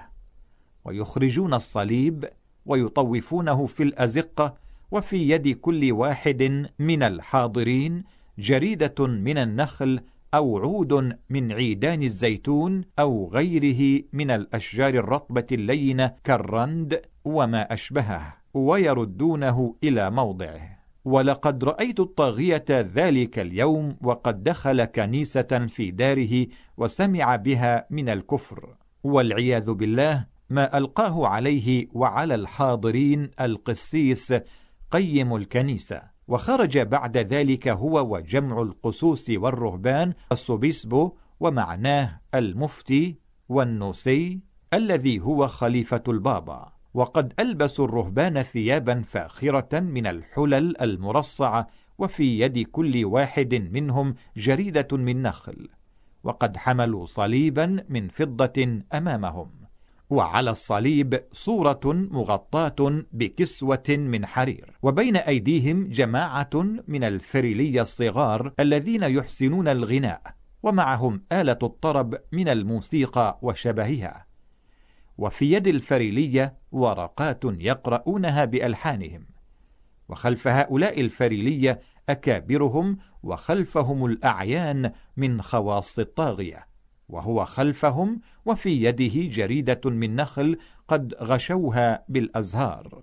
فطافوا به دار الطاغية وردوه إلى موضعه بالكنيسة وكذلك يجعلون في كل كنيسة من كنائسهم. فتلقى ذلك اليوم وبعده جميع النصارى وبيد كل واحد جريدة من نخل أو عود من الزيتون أو غيره من سائر الأشجار. وفي ذلك اليوم حيث حضر الطاغية عيد الشعانين ولم تحضر معه زوجته بعث إلينا يعتذر عن عدم خروجها وحضورها لمرض منعها عن الخروج. وكان لنا بذلك علم فاعتذر لنا من ناب عنه في الاعتذار. ومن الغد أيضا يجتمعون في الكنائس ويخطبون ويذكرون ما وقع للمسيح بعدما وقع للشعانين من بني إسرائيل حيث كانوا يتألبون عليه ويتشاورون في قبضه وقتله. الطاغية يغسل أقدام الفقراء. فإذا كان اليوم الرابع والأربعون كان عيد الفطر من الصوم وهو المسمى بالفصح. وفي هذا اليوم عيد الفصح. يجعل الطاغية طعاما معدا للمساكين. ويدعو ثلاثة عشر رجلا من الفقراء. ويخلي لهم بيته ويجلسهم في مراتبهم. ويأتي السوبيسبو المفتي والنوسي خليفة البابا ويحضران مع الطاغية في تناوله الطعام للفقراء المذكورين بيده. ويتصرف بين أيديهم في تقديم الأواني وتخليفها ورفعها مثل الخادم الذي يناول مخدومه حتى يدفع لكل واحد من الفقراء الثلاثة عشر ثلاثين آنية من الطعام. ليس فيها من اللحم شيء لعدم أكلهم اللحم في أيام الصوم. وإن كان اليوم يوم فطر من الصوم فإنهم أدخلوه الستة الزائدة على الأربعين كما قدمناه وإنما يطعمهم الحوت على أنواعه ويكمل عدد الثلاثين آنية بأنواع الفواكه الرطبة واليابسة حتى يطعمهم جميعا ويناولهم الشراب والخمر. فإذا فرغوا من الطعام جاء رئيس الكنيسة وحبس في يده الطست والنسي خليفة البابا الماء والطاغية يغسل أقدام هؤلاء الفقراء جميعا وينشفها بمناديل معدة لذلك. وعند فراغه من تنشيف أقدامهم يقبل قدم كل واحد منهم ويعطيه كسوة ودراهم. وينصرفون بجميع ما دفع لهم وبالطعام الذي فضل بأوانيه فتجدهم يبيعون ذلك في الأزقة بزحام لاعتقادهم أن في ذلك الطعام بركة. وكذلك تجعل زوجته وأمه فكل واحدة منهما تطعم ثلاث عشرة امرأة من الفقراء على وصف طعام الفقراء الذين أطعمهم الطاغية. وهذا الغسل في زعمهم على ما في إنجيلهم هو قربة وسنة فعلها المسيح فيما يرونه يوم الفصح. وذلك أنه لما كان يوم الفصح وأحب المسيح أن يفطر من صومه قال له تلامذته أين تريد أن نعد لك لتأكل؟ فقال لهم اذهبوا إلى الموضع الفلاني سماه لهم حتى يلقاكم رجل يحمل جرة ماء. فاتبعوه إلى الموضع الذي يدخل إليه. وقولوا لرب الدار إن المعلم يريد أن يأكل الفصح عندك. فذهبوا ووجدوا الرجل الذي يحمل جرة الماء. فاتبعوه إلى الموضع الذي وصفه لهم وقالوا لرب الدار إن المعلم يقول لك أعد له الفصح ليأكله عندك. فهيأ ذلك الرجل الفصح. وأتى المسيح مع تلامذته وهم ثلاثة عشر رجلا فأكل معهم الفصح. ولما فرغ من الأكل قام على قدميه وأخذ من شفة شد بها وسطه وجعل يغسل أقدام أصحابه واحدا واحدا. ولما انتهى إلى سمعان الصفا قال له أنت تغسل لي قدمي؟ فقال له المسيح إن الذي أصنعه لست تعرفه الآن. ولكنك ستعرفه فيما بعد. فقال له سمعان لست بغاسل لي قدمي إلى الأبد. فقال له المسيح الحق أقول لك إن لم أغسلهما فليس لك معي نصيب. فقال له حينئذ سمعان يا سيدي لست تغسل لي قدمي فقط بل ويدي ورأسي. فقال له المسيح فإذا كنت أنا معلمكم قد غسلت أرجلكم فأنتم أحرى أن يغسل بعضكم أقدام بعض. وإنما أعملت لكم هذا مثلا لأني كما صنعت بكم تصنعون أيضا. فهذا هو السبب الذي لأجله تغسل أقدام هؤلاء الفقراء. وكذلك يجعل الأعيان والأكابر من له وجاهة ومال.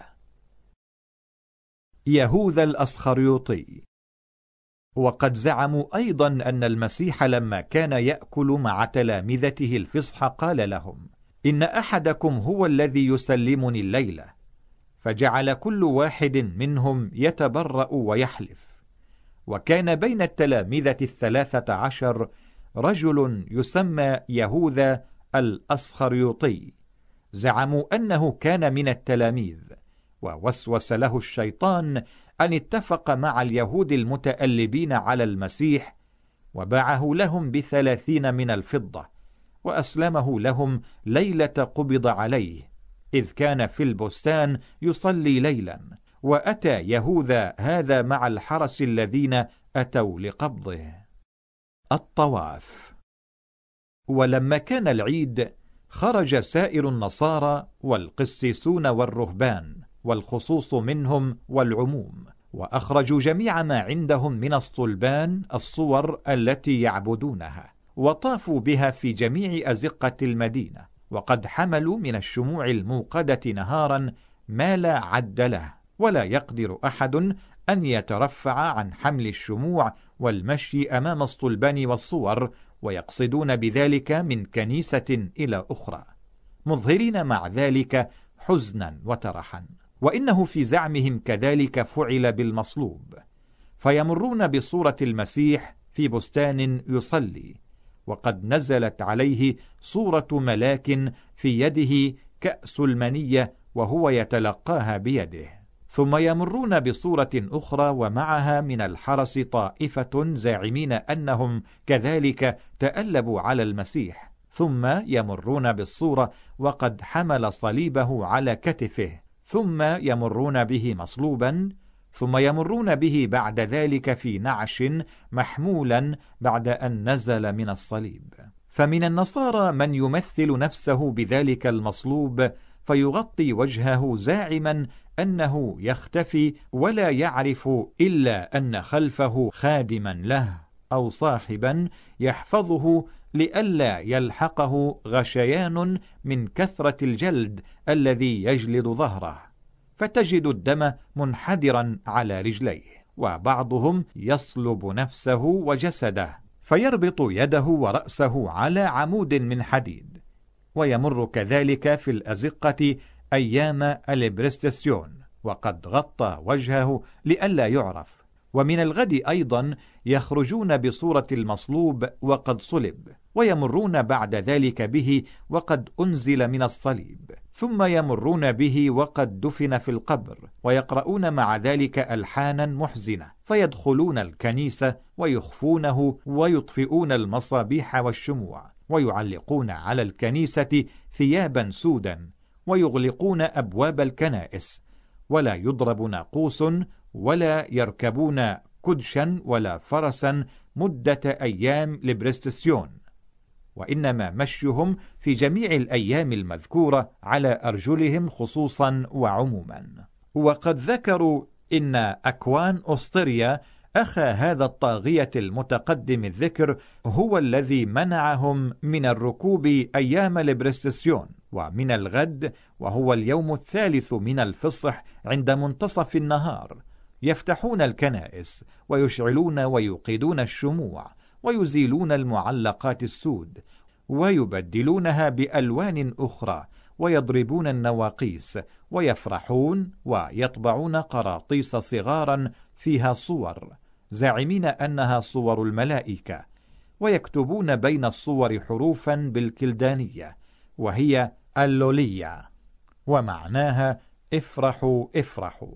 فحين تضرب النواقيس تتطاير القراطيس منهم ويتلقونها ويتهادونها بينهم فرحين مسرورين في ظنهم بشرى رفعه لاعتقادهم الفاسد صلب المسيح ودفنه ورفعه من القبر وما قتلوه وما صلبوه ولكن شبه لهم وإن الذين اختلفوا فيه لفي شك منه ما لهم به من علم إلا اتباع الظن.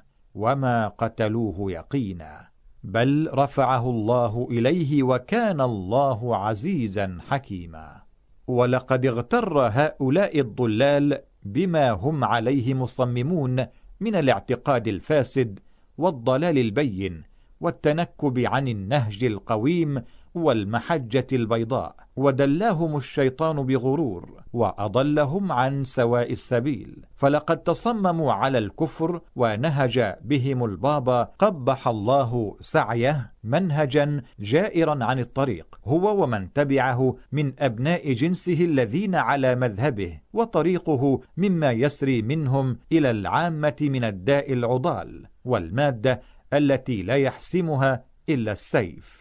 فإن من عامتهم من إذا تكلم معه ويسمع عن الدين وما عليه المسلمون من النهج المستقيم يصغي إلى ذلك ويشكره ويستحسنه ولا يأنف من سماعه كما شاهدناه منه مرارا.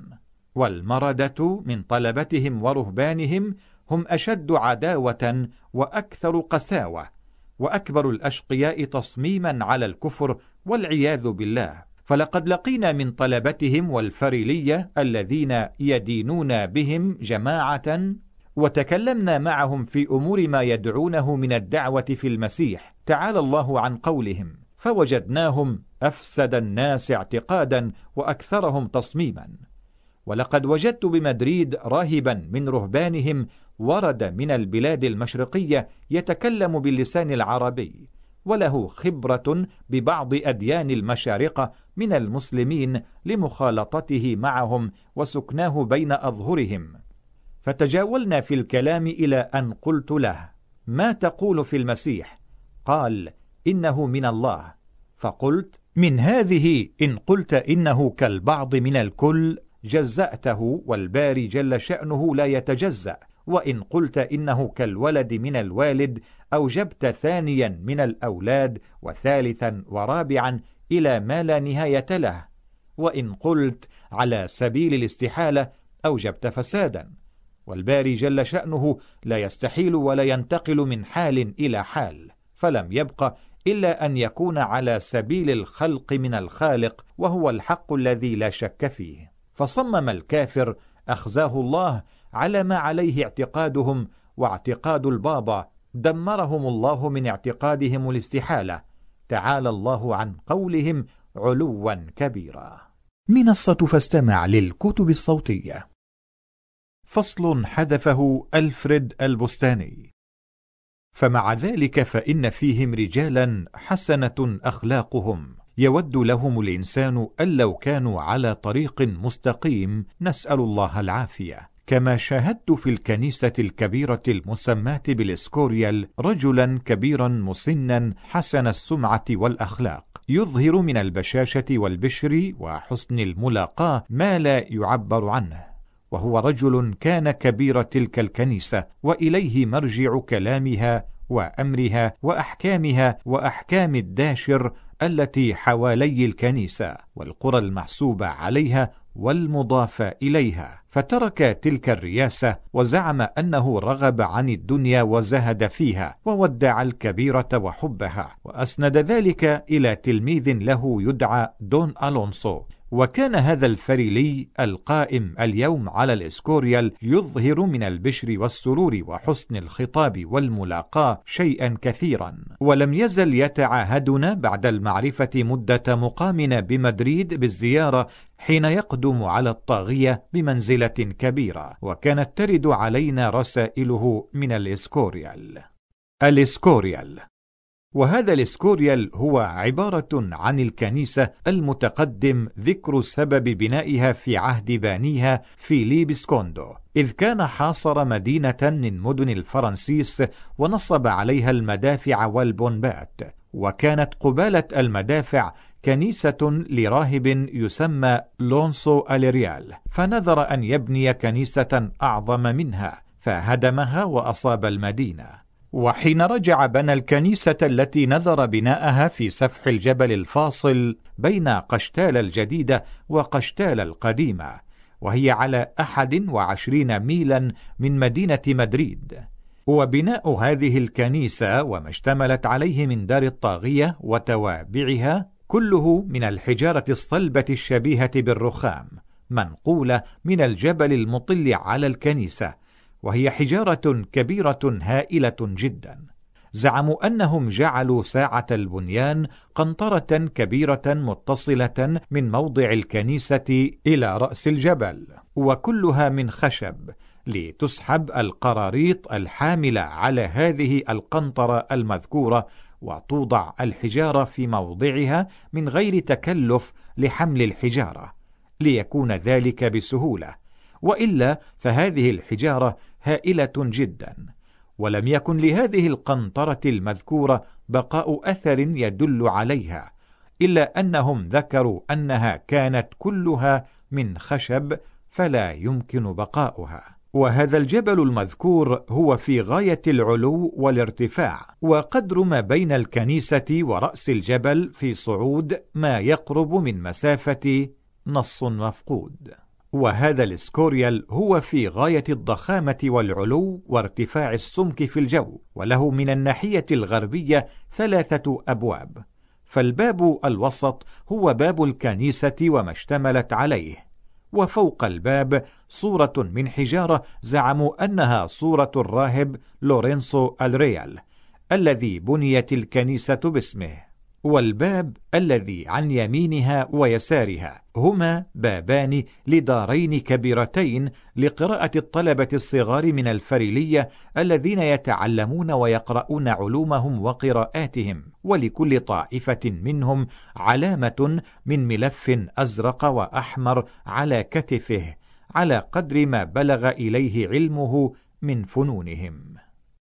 وأول قراءاتهم الفلسفة وما في معناها. وفي هاتين الدارين من المتعلمين عدد كثير يقصدون التعليم من جميع نواحي مدريد وغيرها إلا أن الموضع المصدر عندهم للتعليم وكماله بزعمهم هي مدينة أخرى يسمونها صلامانكا على ثلاثة أميال من مدينة مدريد. فإن من المعروف عندهم أن من لم يكمل علومه وقراءته ويحصل دراية ذلك بمدينة صلامانكا فلا يعد عندهم بمحصل. وجل قراءاتهم في حال الصغر ما يلقونه عليهم معلموهم من الكفريات حتى يتدربوا على ذلك ويكون نصب أعينهم. ومن بعد ذلك يتعلمون الحساب وبعده الهندسة بلسان اللاتين واللاتين عندهم هو بمثابة علم النحو عند العرب فلم يفهمه جميع النصارى ممن لم يحصله في حال صغره. فتجد صغار النصارى يقصد بهم آباؤهم المواضع المعدة للقراءة مثل الإسكوريال وصلمانكا وما أشبههما. والباب الكبير الوسط الذي يدخل إلى الكنيسة هو باب كبير هائل جدا به من النقوش والصنائع شيء كثير ويقابل الداخل من الباب صحن كبير متسع. وعلى الصحن سواري كبار جدا وعلى كل سارية منها صورة كبيرة من حجارة. ولقد لبست الصور كساوي من جنس الصورة. زعموا أن جميع هذه الصور من حجارة واحدة وعدد التصاوير خمسة. زعموا أنهم ملوك ملكوا بني إسرائيل ومكتوب على الصورة الأولى هذا داود النبي وعلى رأسه تاج من نحاس مموه بالذهب زنته خمسة أرباع وفي يده الآلة التي أحدثها. ويزعمون أنها هي التي كان يقرأ بها الزبور ويسمونه الأربة وهذه الأربة هي آلة كبيرة من خشب تقرب من قدر قامة الإنسان ولها من الأوتار نحو الستة والأربعين وهي حسنة النغم لمن يحسن جسها ونقرها. وهذه الأجناس من النصارى يستعملونها كثيرا ويعلمونها نساءهم وأولادهم وبناتهم. فقلما تجد دارا إلا وجميع أهلها يحسنون نقر الأربع ينقرونها إكراما لمن يدخل عندهم وأكثر من يستعملها بنات الأكابر والأعيان وأبناؤهم وكذلك يستعملونها في كنائسهم وبيعهم ومواضع كفرياتهم وهي أكثر ما يستعملونها من ضرب آلات الطرب وأما الآلة المسماة عندنا بالعود فلا معرفة لهم بها وإنما يعرفون آلة أخرى تقرب منها الإنكتار وهي أصغر من العود بقليل وأوتارها تزيد على أوتار العود بوترين. والأربة هي أحسن شكلا من سائر أنواع الطرب وعلى يمين الصورة المكتوب عليها اسم داود النبي صورة أخرى مكتوب عليها هذا سليمان بن داود عليهما وعلى نبينا الصلاة والسلام. وعلى رأسه تاج من نحاس مموه بالذهب فيه خمسة أرباع وبيده عصا من نحاس مموهة بالذهب أيضا زنتها ثلاثة أرباع وعلى يمينه ثلاث صور أخرى مثل هذه الصورة ومكتوب على كل واحدة اسم ملك من الملوك العظام الذين ملكوا لذلك العهد. وبداخل الصحن بلاط كبير متسع بطرفه من الناحية اليمنى مدارس كبيرة لسكن طلبتهم والفريلية وعدد المدارس أربع عشرة مدرسة كل واحدة من العدد المذكور مشتملة على بيوت عديدة وغرف فوقها وفي كل واحدة من المدارس المذكورة سقاية ماء وخضر وخصة كبيرة وسواري عديدة نحو العشرين سارية. وكل مدرسة تدخل إلى أخرى. وعن يسار الداخل من الصحن إلى الكنيسة فيما يقابل باب المدارس باب يدخل منه إلى دار الطاغية وهي دار كبيرة مبنية كلها مع جدرانها وسقفها من حجارة الكنيسة وعلى صفة بنائها من الضخامة وارتفاع السمك وعلوه على قدر الكنيسة. ولهذه الدار ثلاثة أبواب واحد من داخل الكنيسة والآخر من خارج الكنيسة والثالث من داخل البستان المجاور للكنيسة. ومن عادة الطاغية أن يسكن في تلك الدار شهرا واحدا في زمن المصيف لبرودة ذلك الموضع من كونه في سفح الجبل. والكنيسة بنفسها هي كنيسة كبيرة ذات سواري وبلاطات. ويقابل الداخل إليها صورة المصلوب التي يتعبدون بها وهي من فضة مموهة بالذهب. وبوسط الكنيسة قبة عالية السمك والجو وهي في غاية الإتقان والصناعة مرتفعة على أربع سوار عظام سعة كل ربع من أرباع السارية نحو 12 ذراعاً. وفي كل ربع منها مجلس مفروش بالحرير والديباج يقعد عليه الفريلي ساعة تعبده وصلاته. وفي داخل هذه الكنيسة من القناديل الفضية والذهبية والنحاسية المموهة بالذهب عدد كثير. وبداخل هذه الكنيسة من أنواع الجواهر والذخائر والنفائس الموقوفة ما لا قيمة له. وبأعلى هذه الكنيسة موضع صلواتهم التي يقرؤون فيها الألحان ويسمونه الميسا وبها آلة الموسيقى التي يسمونها أوركان وهي آلة كبيرة ذات قنانيط وجحاب كبار من رصاص مموهة تسمع أصواتا عجيبة. وقراءتهم في هذه المواضع وأشباهها بهذه الآلة يزعمون أنه زبور داود عليه السلام والتوراة المنزلة على موسى عليه وعلى نبينا الصلاة والسلام.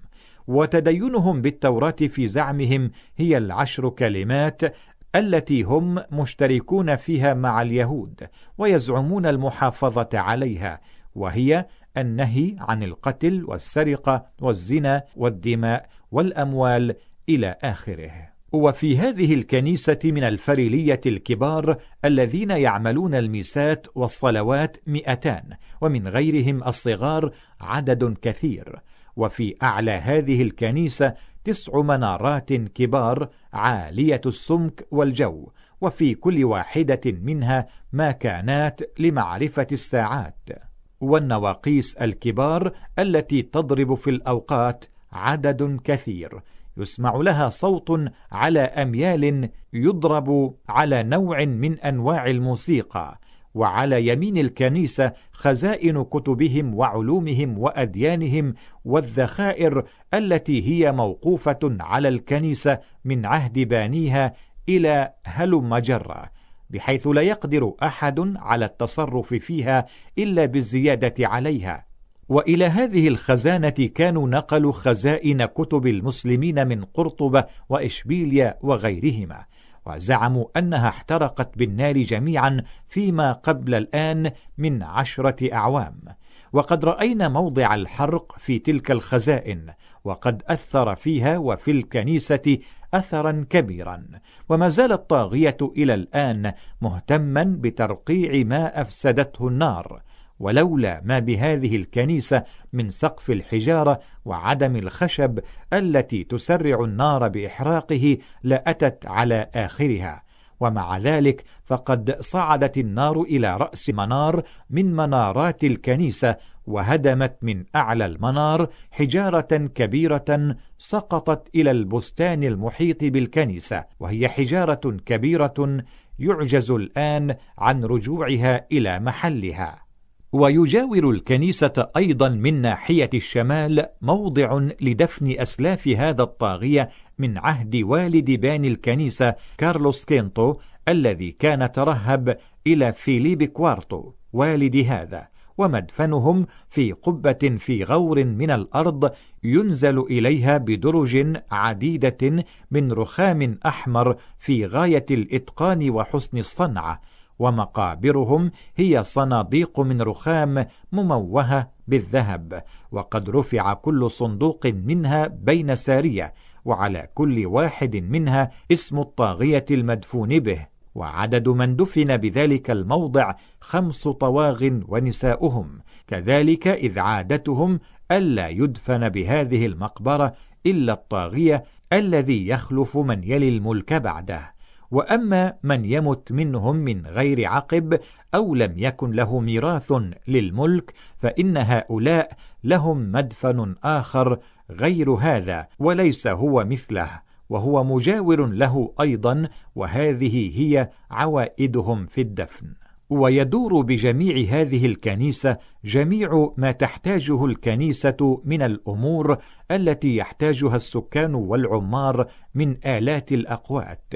مثل الرحى لطحن أقواتهم وموضع الطبخ ودار الدبغ وغير ذلك من جميع ما يكون بالحواضر وبها من المخازن والديار المعدة للمعاجين الطبية والأدهان والأشربة والمياه شيء كثير ويدور بجميع ذلك بستان كبير مشتمل على جداول وأنهار وأشجار بشكل عجيب وهو إلى نظر الفريلية.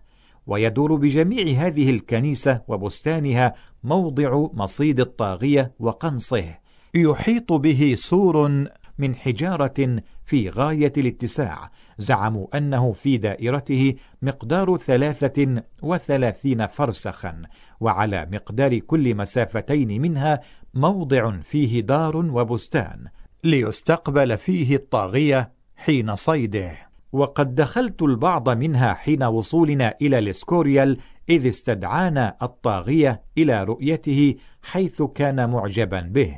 وهذا الإسكوريال عندهم هو من الأمور التي يعدونها في بلادهم من الأمور الهائلة إذ ليس عندهم كنيسة أخرى على شكلها من بناءاتهم أعظم منها.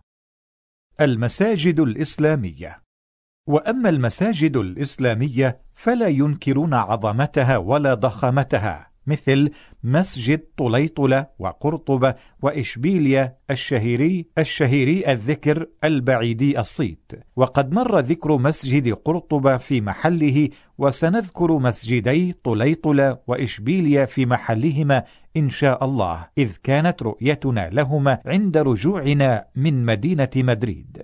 حيث كان الطاغية مدة مقامنا عنده يحب تأنيسنا ويريد جلب الخواطر منا بالأمور التي يعلم أنها عنده بمكانه من رؤية منتزهاته ومصايده وقنصه وبستانه وأعياده وداره وبيوتها وغرفها وخزانة عدته وسلاحه وغير ذلك. فلم يزل يتعاهدنا ويدعونا إلى رؤية ما ذكر وأشباهه. فلقد عمل بداره أعيادا دعانا إلى حضورها في داره التي يسكن بها ثلاث ليال متوالية. وقد أعد لنا مجلسا في قبة مرتفعة لا يسامتها غيره وجميع الأعيان والأكابر والدوكيس والكنديس وغيرهم من خواصه حضور.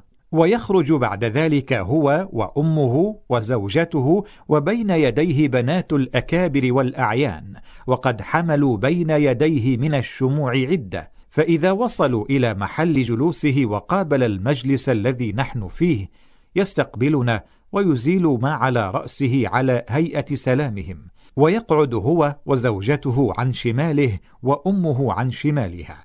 ويأتي أهل الطرب من نساء ورجال فيعملون ما هو من عوائدهم في طربهم وغنائهم إلى أن ينتصف الليل.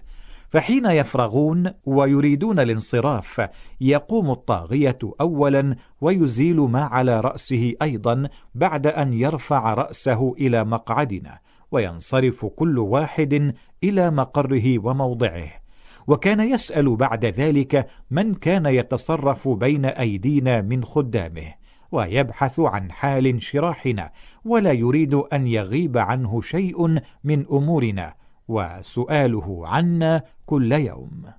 ومن جملة متنزهاته ومتصيداته التي يقصدها كل عام في شهر أبريل فيقيم بها قريبا من شهر هو وعياله والخصوص من خواص أصحابه وخدامه موضع يسمى أرانخويس.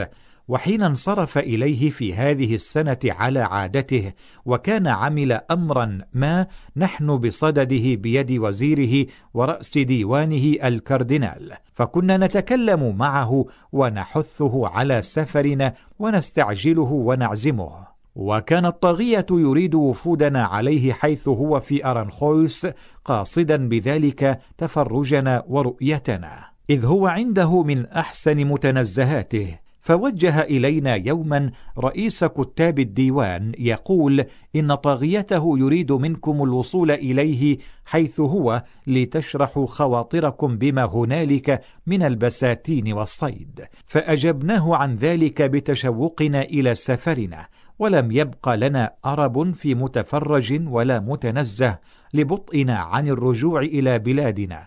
ومرادنا هو التشييع إذ فيه جل مرامنا ومنتهى قصدنا فانصرف عنا وكتب إليه بجوابنا إليه.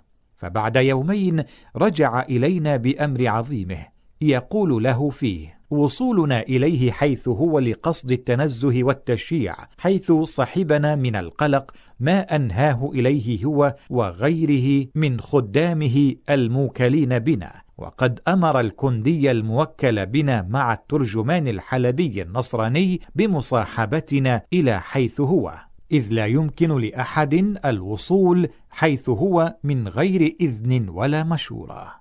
منصة فاستمع للكتب الصوتية. العودة في العشرين من أكتوبر 1691 الخروج من مدريد والرجوع إلى المغرب. فانصرفنا ضحوة اليوم الذي خرجنا من مدينة مدريد وسرنا تسعة أميال دخلنا فيها ثلاث قرى. الأولى على مسافة من المدينة تسمى بيردي بلسانهم ومعناها الخضراء لما اشتملت عليه من الغروس والبساتين. وهي قرية صغيرة قريبة من الحضارة. وبعدها بمسافة أخرى قرية تسمى البنطة وهي أكبر من الأولى. وبعدها قرية تسمى بلد المورو وهي أكبر من القريتين المذكورتين. فوجدنا بها دارا معدة للنزول فنزلنا فيها إلى أن اجتاز الحر. وركبنا عشية اليوم فسرنا تسعة أميال أخرى وأشرفنا على المنتزه المسمى أرانخويس الذي قصدنا إليه. فلقينا بالقرب منه خيلا بعثها الطاغية للملاقاة والسلام علينا وقالوا إنه ظن قدومكم عليه وسط النهار وقد أعد لكم فرجة ترونها عند وصولكم وحيث أبطأ عنه خبركم بعث من يتلقاكم. فكان وصولنا قرب الليل ولم يكن معنا شيء دون المبيت. فأنزلونا دارا مشرفة على جميع ذلك المنتزه تنتسب لوزيره الكاردينال وبتنا بها تلك الليلة بعد أن أتانا من خدامه من رحب وسلم وناب عنه في البشر وحسن الترحيب. ومن الغد بعث إلينا فدخلنا بستانا له هنالك وقد حف به واديان كبيران ومجمعهما يسمى وادي طاخوة وهو المر بمدينة طليطلة من هذا الموضع بعد مروره بنحو مسيرة يوم. وهذا البستان هو غاية في جداوله واتساقه ونظم أشجاره. وقد اشتمل على أزهار وأنوار ودواليب وصهاريج وبرك مياه على كل صف وبه مقاعد في غاية الإتقان والحسن مطلة على الوادي من كلا الجانبين. ومن هذا البستان دخلنا على الطاغية في دار له بعد أن بعث لملاقاتنا جماعة من خواصه. وحين دخلنا عليه وجدناه قائما على قدميه وعن شماله زوجته ومعها جماعة من بنات الأعيان وعن يمينه وزيره وبين يديه خواصه وخدامه. فسلمنا عليه بسلامنا المعتاد من قول السلام على من اتبع الهدى. ورحب وسلم على عادته ووجدناه بيده براءة كتبها لسيدنا المنصور بالله فقبلها ودفعها إلينا بعد أن استخبرنا عن أحوالنا وعن القلق الذي بلغه عنا فأظهرنا له من العذر ما فهم منا كوننا لم يمكننا البطء عن سيدنا نصره الله. فقال حيث أظهرتم العذر لا نلزمكم مقاما بعد أن أحببتم الانصراف ونوبوا عنا في السلام اللائق بالمقام الشريف ونحن نرجو الخير في الأسرى الذين عنده وكل ما يعرض لمقامه العالي عندنا نقضيه حبا وكرامة إجلالا لمنصبه وسأل الترجمان هل لهم غرض نسرع لقضائه فأظهرنا من الإعراض عن ذلك ما هو لائق بالمنصب الإسلامي والحمد لله. وانصرفنا من عنده بعد أن شيعنا ودفع لنا الكتاب الذي كتبه لمقام سيدنا المنصور بالله. وبعد ذلك ألحقنا بعض خواصه يستفهمنا هل لنا غرض بالمقام بذلك المنتزه أياما بقصد الاصطياد والتنزه فأجبناه بتطاير قلوبنا إلى وطننا وألا تمكننا الإقامة بعد ذلك اليوم ساعة. وكان هو يريد الرجوع إلى مدريد من الغد فبعث إلينا عشية ذلك اليوم ومن صبيحة الغد القيمين على ذلك الموضع وعلى القنص وخرجنا معهم إلى القنص فإذا فيه من الأيل والقنين شيء كثير فساعفناه في ذلك لغرضه. ومن الغد رجعنا إلى مدينة مدريد بقصد التأهب للسفر والاستعداد. وكان خروجنا من مدريد في اليوم الأول من رمضان المبارك من عامنا هذا وقد أمر الطاغية من أصحب معنا من خدامه بمرورنا على مدينة طليطلة. لنشاهد مسجدها الجامع الذي هو من عجائب الدنيا في بنائه وذكره وبعد صيته. فبتنا يوم خروجنا من مدريد بقرية يقال لها وشقة وكانت من حواضر العدوة التي لها ذكر ودار علم ونباهة وهي اليوم قرية متبدية وبها من أثر البناء القديم الإسلامي بعض أثر مثل الباب الذي كان يدخل إليها منه حين كانت في عهد عمالها من أهل الإسلام مدينة. وأما اليوم فالتبدي أقرب إليها من التحضر وبينها وبين طليطلة أحد وعشرون ميلا. طليطلة. وطليطلة مدينة كبيرة قاعدة من قواعد مدن العدوة ودار ملك قديم.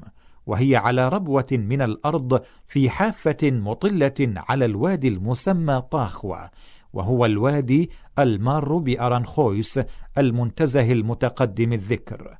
وقد أحاط هذا الوادي بالحافة التي عليها المدينة من ثلاثة أرباعها والربع الموالي للبر هو الآتي من طريق مدريد.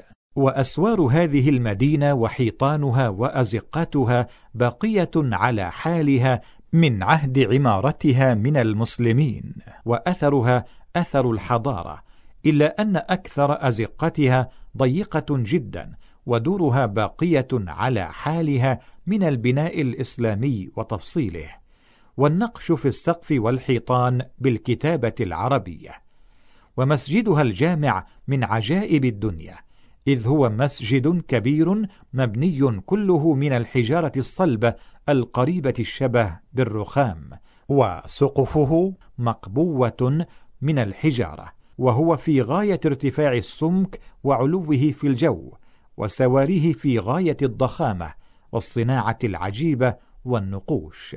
وقد أحدث النصارى في هذا المسجد من جوانبه زيادة في الوسط بشبابيك من نحاس أصفر وفيها من تصاويرهم وصلبانهم وآلة الموسيقى المسماة عندهم أوركان التي يضربون بها وقت صلواتهم مع الكتب التي يقرؤونها في الصلوات شيء كثير. وقد جعلوا أمام هذا الشباك صورة المصلوب وهو من ذهب.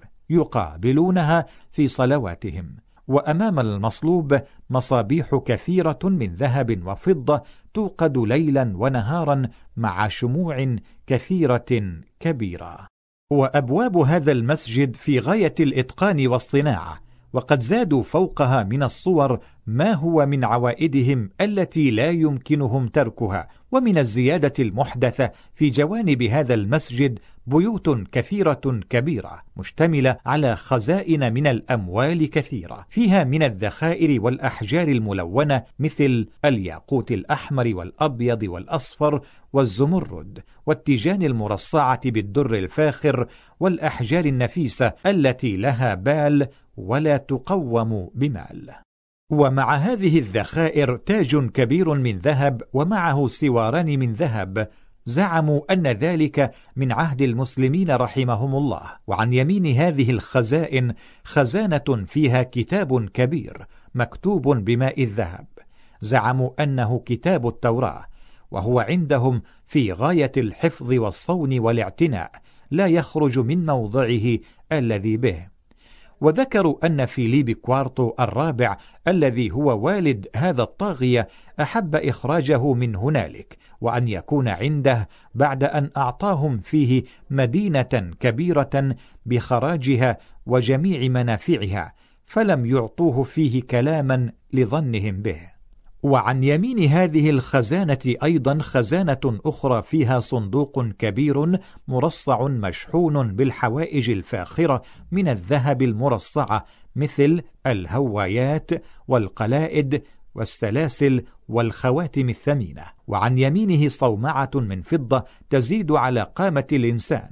وداخلها وجامورها من الذهب المرصع بالأحجار النفيسة الملونة. وقد عمل هذا المنار على شكل منار مسجد طليطلة وعلى هيئته ومثاله.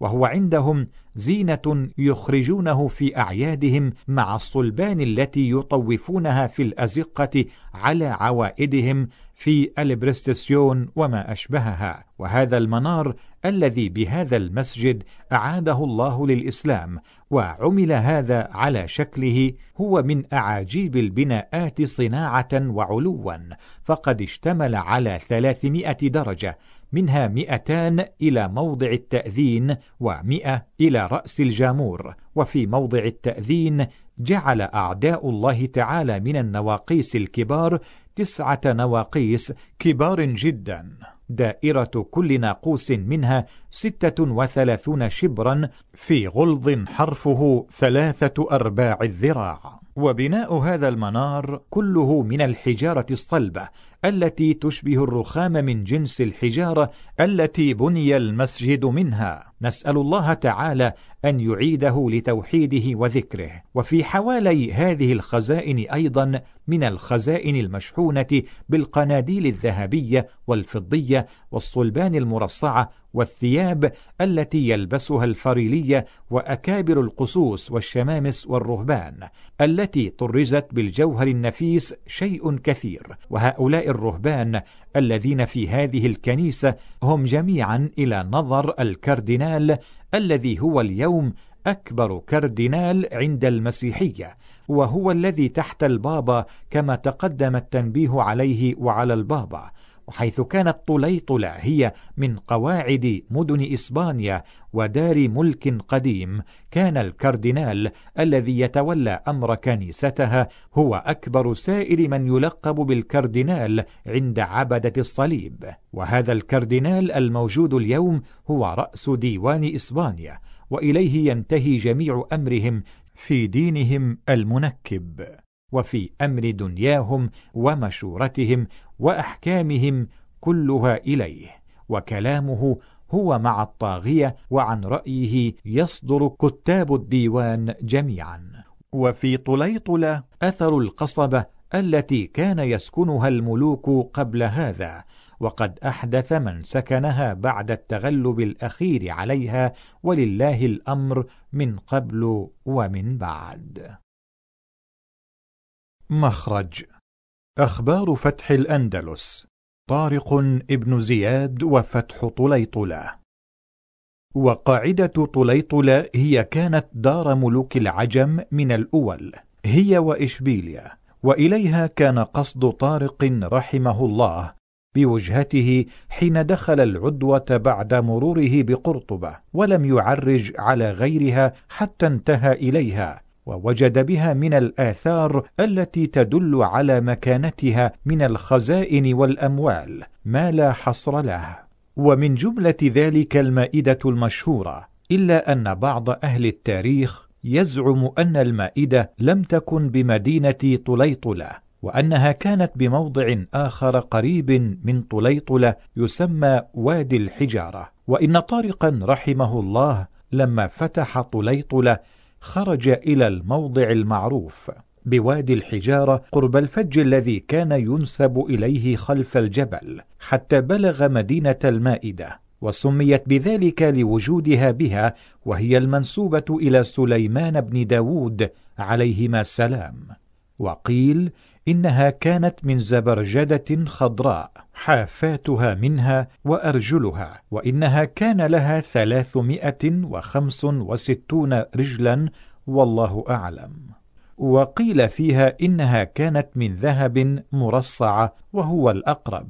قال فلما تيقن طارق أن موسى بن نصير لاحق به وإنه سيسمع خبرها ويطلبه عنها. قال عرجلا من أرجلها ليستظهر بها عند أمير المؤمنين الوليد إذا ادعى موسى أنه فتح البلد وأصاب المائدة. ثم انصرف من مدينة المائدة إلى طليطلة وقيل إنه أدرب في وجهته هذه من طليطلة واقتحم أرض جليقية وبلغ إلى مدينة أسترقى.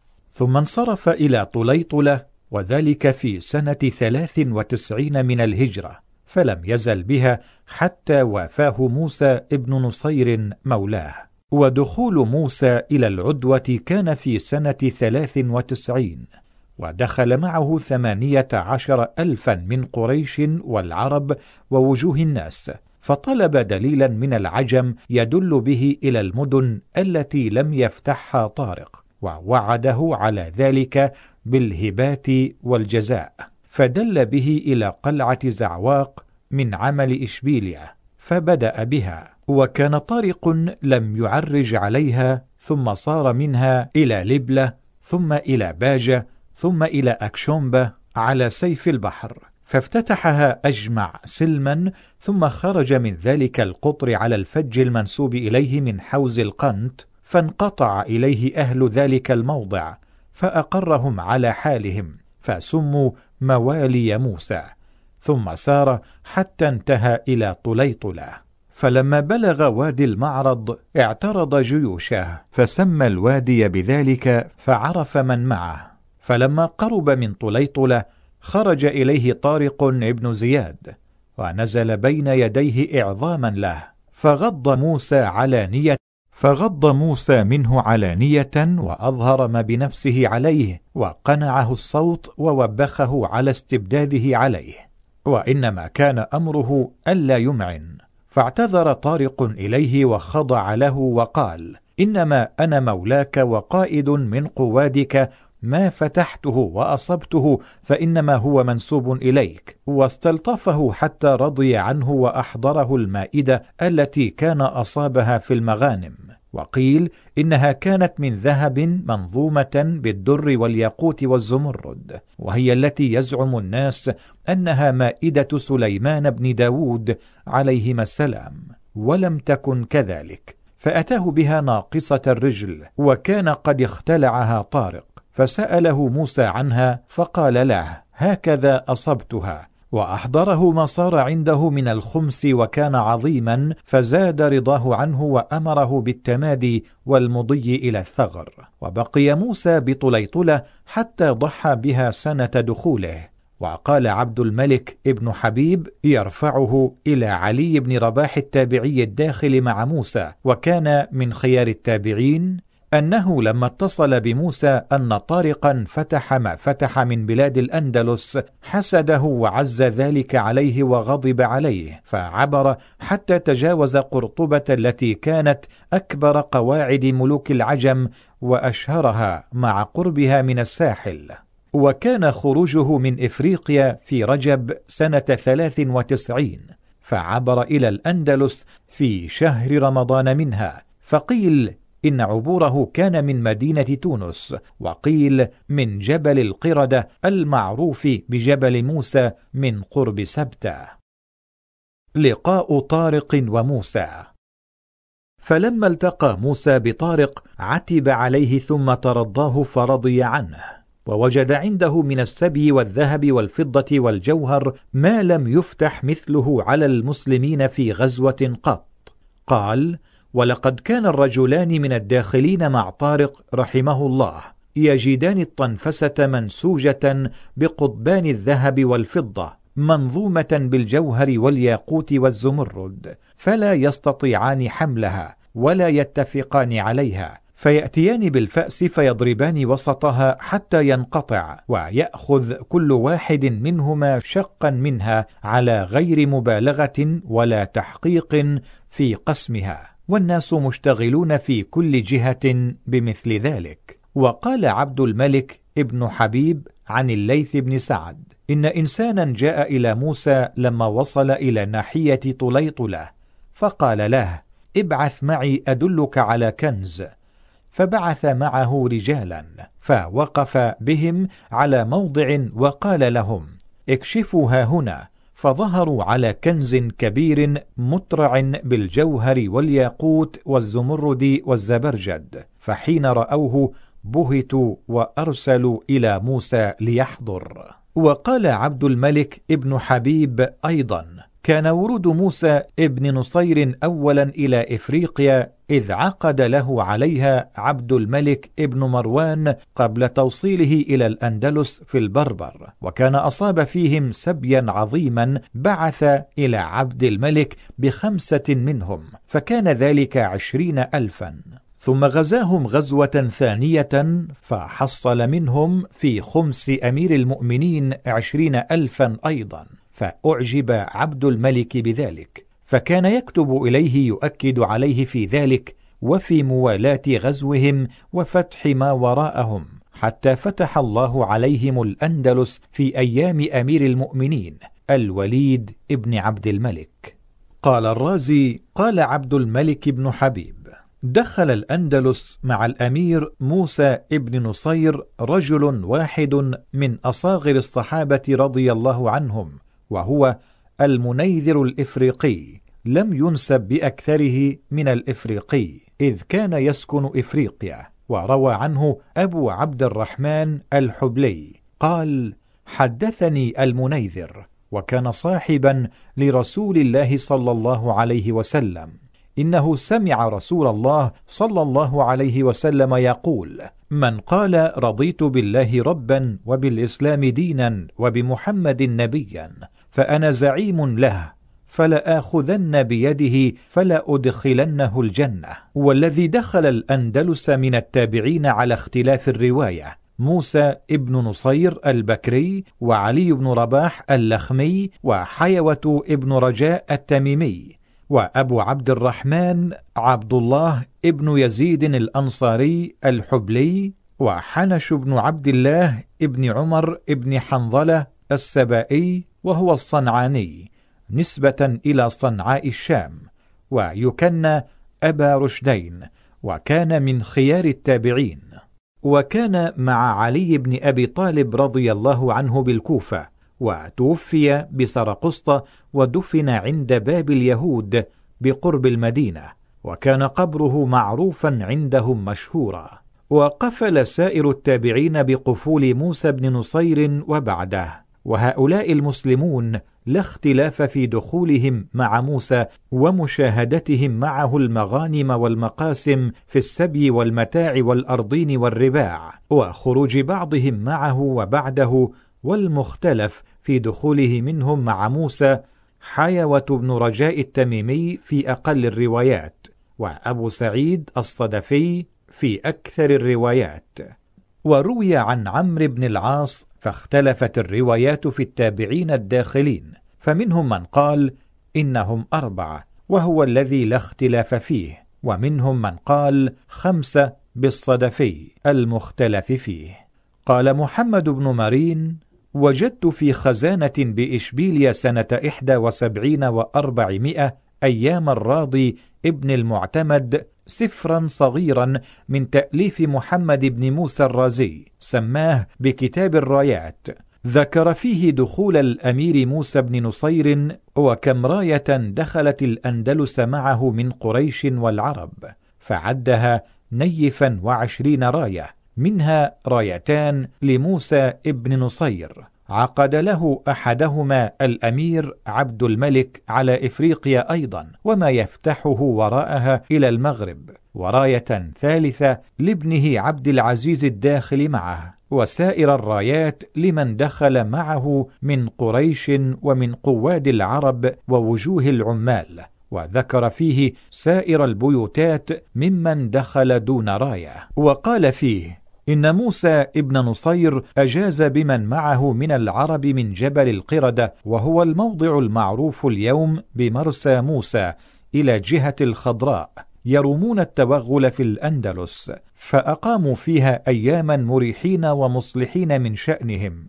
وحين عزم على الحركة منها جمع حوله رايات الأعراب ووجوه الكتائب وتفاوضوا في الرأي وكيف يكون دخولهم. فاتفق رأيهم على المشي إلى إشبيليا وأن يبدأوا بغزو ما بقي من غربها إلى أقصى سائر البحر إكشبونا وافتتاحه. فقيل إن اجتماعهم لهذا المشهد الكريم كان في الموضع الذي كان مسجد الرايات في الجزيرة الخضراء وأنه باجتماع الرايات في ذلك اليوم سمي وبها سمى الرازي كتابه. وقال إن موسى ابن نصير رحمه الله. لم يبرح موضعه ولا فارق مشهده حتى أمر بتخطيط الموضع واتخاذه مسجدا. قال محمد فمشوا على رأيهم وفتحوا غرب الأندلس إلى أقصى إكشبونا وحين تم افتتاح المسلمين قسمها موسى ابن نصير البكري التابعي بين الجيوش الذين دخلوها. كما قسم بينهم سبيها ومتاعها وسائر مغانمها وأخرج من أرضها ورباعها الخمس كما أخرجه من سبيها ومتاعها واختار من خيار السبي وصغاره مئة ألف وحملهم إلى أمير المؤمنين الوليد بن عبد الملك. وترك سائر الخمس من كبل وسبي ووخش الرقيق في الخمس من الأرضين.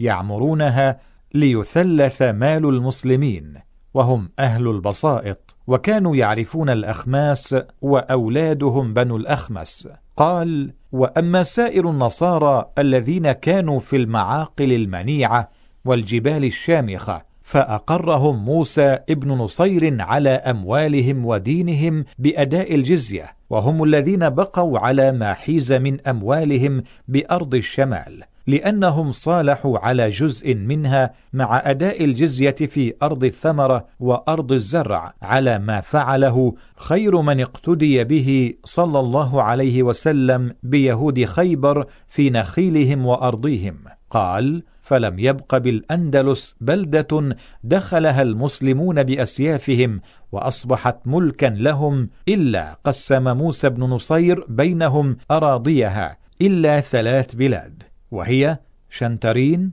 وقلمبريا في الغرب وشيا في الشرق وسائر البلاد خمست وقسمت بمحضر التابعين الذين كانوا مع موسى ابن نصير وهم حنش الصنعاني والحبلي وابن رباح. ثم توارث الأراضي الأبناء عن الآباء والذي ذكره الناس والعلماء من أرض هامش ناقص كلمة في الأصل وأرض العنوة بالأندلس فإنما هو مال الخمس وهو أرض العنوة وما صولحوا عليه فهو حال الشمل من أرض وشجر لا سائر أموال الناس. وقال بعض علماء السلف بأمر الأندلس إن أكثرها إنما فتح صلحا إلا الأقل من مواضع معروفة وأنه لما هزم لذريق لم يقف المسلمون بعد ذلك ببلد إلا أذعنوا إلى الصلح. ولذلك بقي الروم فيها على أرضهم وأموالهم يبيعون ويباع منهم. ولما وصل خبر فتحها إلى أمير المؤمنين الوليد ووفد عليه موسى وجماعة من المستفتحين الأندلس معه يستأذنونه في إخلائها والرحيل عنها إلى أوطانهم فقربهم وآنسهم وأقطعهم الإقطاعات فيها وأقرهم على هامش ناقص كلمة في الأصل. ولم يجعل لهم سبيلا إلى الخروج منها ولا أوسعهم عذرا في إخلائها وردهم إليها وإلى جيرانهم بجوابه. فلما ولي أمير المؤمنين عمر بن عبد العزيز رضي الله عنه الخلافة زاد اعتناؤه بها وأنزلها عن عمال إفريقيا وأفرد لها عاملا. فبعث إليه السمح بن مالك عاملا فوردها في جند سوى جندها الأول فأراد النزول معهم في أموالهم ومشاركتهم فيما بين أيديهم فوفد لهم وفد على أمير المؤمنين عمر وشكوا إليه ذلك ورغبوا إليه في الرجوع إلى بلادهم وإدالتهم بمن ورد معه فمنعهم من ذلك وآنسهم وعقد لهم وأشهد في عقدهم على إقرارهم في أموالهم. وأقطع الواردين مع إقطاعات غيرها وقال هذه الثغور الهندية لولا إقطاعات عمر ابن الخطاب رضي الله عنه الجند فيها لم يسدها فكيف بتلك الناحية؟ فإن نستخير الله في إجلاء المسلمين عنها ثم إنه لم ينفذ ذلك ليبلغ الكتاب أجله. وفي رواية أخرى أن ابن نصير قسم وخمس بعض البلاد وأعجلته حركته منها وإن سأل أمير المؤمنين الوليد فيه عن استيفاء ذلك. فلما ولاها أمير المؤمنين عمر بن عبد العزيز السمح بن مالك الخولاني أمره أن يخمس ما بقي منها ففعل ذلك وأخرج إلى جهات من تولاه وأنفذه في كل ناحية. قال ثم وردت طائفة أخرى من الذين فتحوا الأندلس مع موسى ابن نصير وطارق بن زياد مولاه على الوليد ابن عبد الملك فأقرهم على ما قسم بينهم وسجل لهم به وأقطع من دخل الأندلس بعدهم من الخمس إقطاعات كثيرة. وقال عبد الملك ابن حبيب لما ولي الأندلس السمح بن مالك الخولاني سنة مئة في خلافة أمير المؤمنين عمر بن عبد العزيز رضي الله عنه دخل معه الأندلس جيش من العرب فأرادوا النزول مع الأولين والمشاركة معهم في رباعهم وأموالهم. فشخصت منهم طائفة إلى عمر بن عبد العزيز رضي الله عنه وأخبروه بما صنع موسى ابن نصير من قسم الأرض بعد إخراج الخمس وإقرار الوليد لهم على ذلك واستظهروا بسجلاته التي سجلها لهم. فأقرهم أمير المؤمنين عمر بن عبد العزيز على ما أقرهم عليه الوليد بن عبد الملك وعلى ما قسمه بينهم موسى بن نصير وأمضى لهم ذلك من أمره وسجل لهم بمثله وكتب لهم إلى السمح بن مالك بالوقوف عند عهده وإمضاء ما أمر لهم به وانصرفوا إلى من تخلفوه مسرورين ومبشرين بما لقوه من فضله وعدله. وكتب إلى السمح أن يقطع الجند الذين دخلوا معه من الأخماس. قال غيره من العلماء لم تزل أموال الأخماس بالأندلس معلومة معمورة لبيت مال المسلمين مدة الأمراء فيها ثم في دول الأيمة من بني أمية تعمر بأسمائهم أيضا إلى أن ثار الرؤساء في كل وجهة وكثرت الفتن فعمرت هامش. ينقص كلمة في الأصل. تلك بطول المدة واختلاف الدول والولاة. والله وارث الأرض ومن عليها وهو خير الوارثين. وقال الرازي عن عبد الملك بن حبيب وفي مستهل سنة أربع وتسعين دخل موسى رحمه الله إلى بلاد إفرنجة فأوغل فيها حتى انتهى إلى مفازة كبيرة وأرض سهلة ذات هامش بياض في الأصل. فأصاب فيها صنما عظيما قائما على سارية مكتوب عليها بالنقر كتابة عربية قرئت فإذا هي يا بني نصف سطر بياض في الأصل. انتهيتم فارجعوا.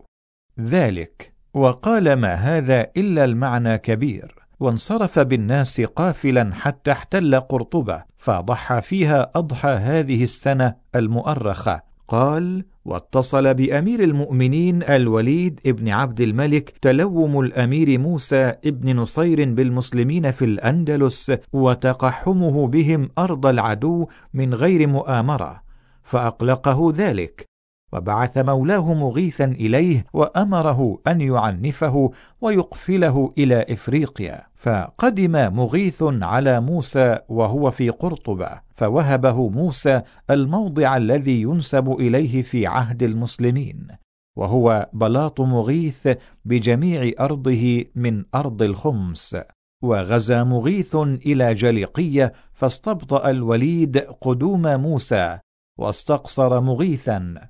فبعث رسولا آخر يعرف بأبي نصر إلى الأندلس وأمره أن يتوكل بموسى ابن نصير حتى يصدره إليه. فورد عليه في صدر سنة خمس قال غيره وقد جاء في أثر أن موسى ابن نصير خمس قرطبة وخرج في خمسه البطحاء التي بقبليها التي هي اليوم مقبرة. فلما ولى عمر بن عبد العزيز رضي الله عنه السمح بن مالك الأندلس أمره أن يجعلها مقبرة للمسلمين. وكان السمح بن مالك هذا من خيار أهل زمانه ثقة وعدالة. روى أحمد الرازي في تاريخه وهي رواية أخرى في صحة تخميس الأندلس. قال عبد الملك ابن حبيب يرفعه إلى بعض التابعين الداخلين بالأندلس. قال كان الخلفاء من بني أمية إذا وردت عليهم الجبايات استقدموا مع جباية كل موضع عشرة رجال من وجوه رجالها وخيارهم فلا يدخل بيت المال من الجباية لا دينار ولا درهم حتى يحلف الوفد بالله الذي لا إله إلا هو ما فيها دينار ولا درهم أخذ إلا بحقه وأنه فضل أعطيات أهل البلد من العيال والذرية. قال فأتى وفد إفريقيا بخراجها في آخر أيام سليمان قال فلما أمروا أن يحلفوا حلف ثمانية ونكل رجلان وهما إسماعيل بن عبيد الله مولى بني مخزوم والسمح بن مالك الخولاني فأعجب عمر ابن عبد العزيز بفعلهما. فلما ولي الخلافة ضمهما إلى نفسه فاختبر منهما دينا وخيرا.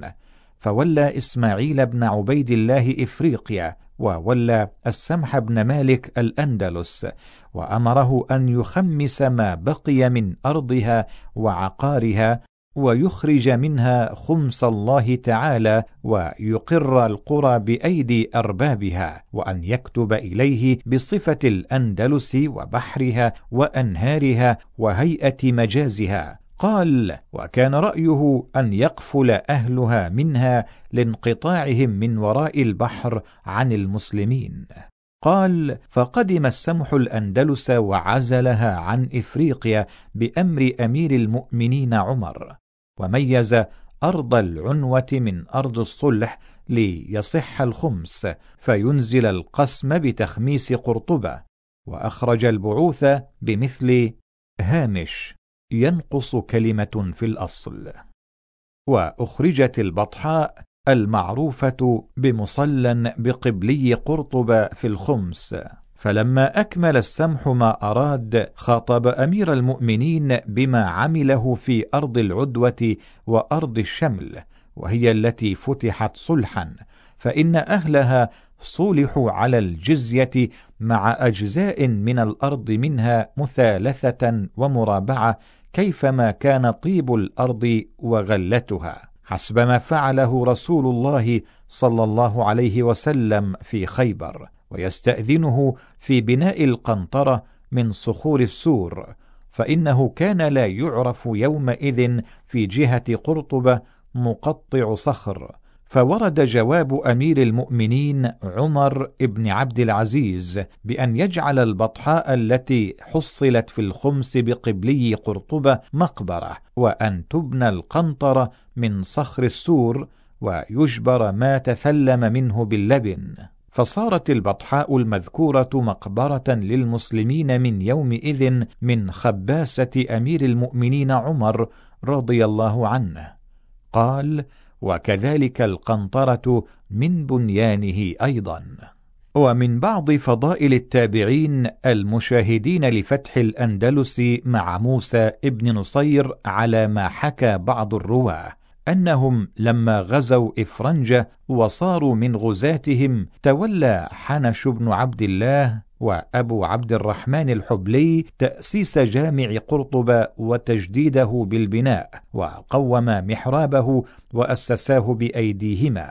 وورد في الأثر إنها روضة من رياض الجنة بقيت إلى هامش ينقص كلمة في الأصل.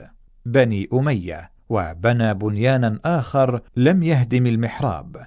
ومشى على حمر خشب إلى أن وقف في موضعه اليوم تبركا به لما توليا بنيانه بأيديهما رحمة الله عليهما فهو كذلك إلى اليوم. قال ولما أكمل هذان التابعان بناء الجامع على ما تقدم انصرفوا مع أميرهم موسى ابن نصير واجتمعوا في جبل المائدة على النهر بقبلي طليطلة ودعوا لأهل الأندلس. وقد جاءت في فضلهم وإجابة دعوتهم آثار كثيرة منها أن موسى ابن نصير حاصر حصنا من حصون شرق الأندلس بضعا وعشرين ليلة ولح في قتاله فلم يقدر عليه. لمنعته وحصانته فلما طال عليه ذلك نادى في الناس. قال فظننا أن قد بلغته مادة عن العدو وأنه يريد التحول عنه فأصبحنا على تعبئة. فقام فحمد الله وأثنى عليه. ثم قال أيها الناس إني متقدم أمام الصفوف فإذا رأيتموني قد كبرت وحملت فكبروا واحملوا. فقال الناس سبحان الله إن هذه لغفلة يأمرنا أن نحمل على الحصن وما لا سبيل إليه وأين المجال؟ قال فتقدم أمام الصفوف حيث يرى الناس ورفع يديه إلى السماء وأقبل على الدعاء والرغبة والتضرع والبكاء. ونحن وقوف ننتظر وقوفه وتكبيره. ثم كبر وحمل إلى سور الحصن وكبر الناس معه وحملوا. فانهارت ناحية من سور الحصن التي تليه من الحصن وجالت الخيل على هدمه. وفتحه الله عز وجل على أوليائه وعبيده المسلمين. قال ومنها أنه قال قاتل حصنا آخر كان فيه للعدو عدد ظاهر وعدة ظاهرة فاقتتلوا قتالا شديدا.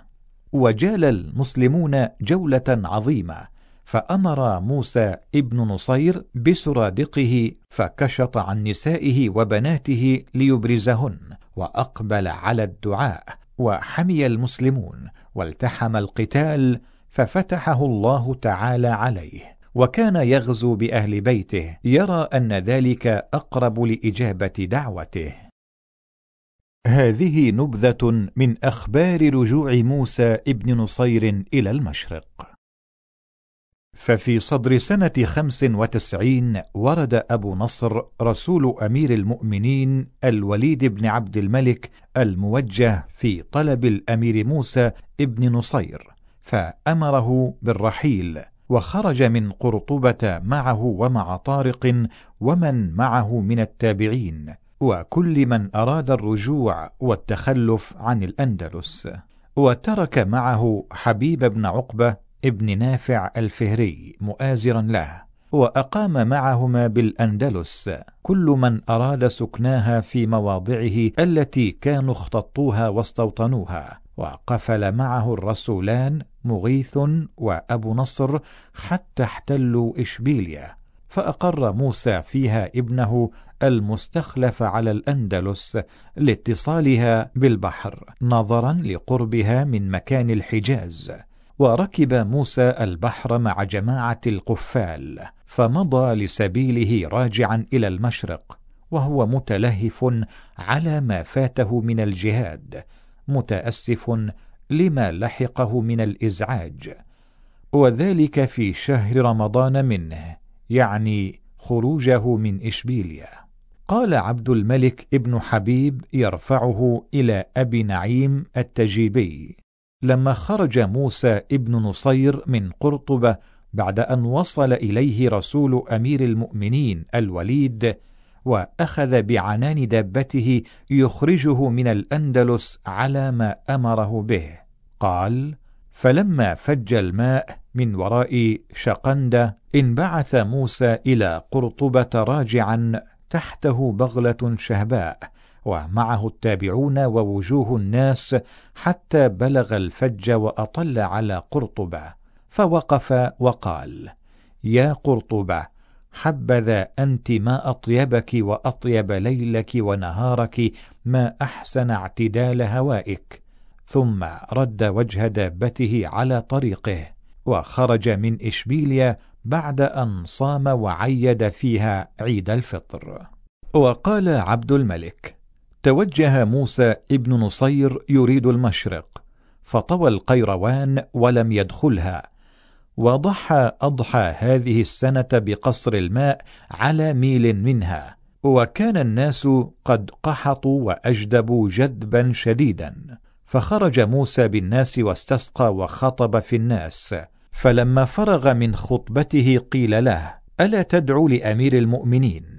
قال ليس هذا اليوم ذلك. فسقوا سقيا كثيرا قال ثم مضى إلى أمير المؤمنين ومعه طارق وكل ما أصاب من الأموال والجواهر والغنائم وخيار الشيء نساء وصبيانا والمائدة قيل إنها قومت بمئتي ألف دينار بما فيها من الجوهر. قال وذكر بعض أهل الأخبار في أمر المائدة أنها سيقت من بيت المقدس في الزمن الأول وذلك أن أول من احتل قاعدة الأندلس واختطها وملكها أشبان ابن طبال ابن يافث ابن نوح عليه السلام وبه عرفت الأندلس إسبانيا وأنهم كانوا أكثر من مئة ملك ملكوا على تاريخ أربعة آلاف سنة من هبوط آدم عليه السلام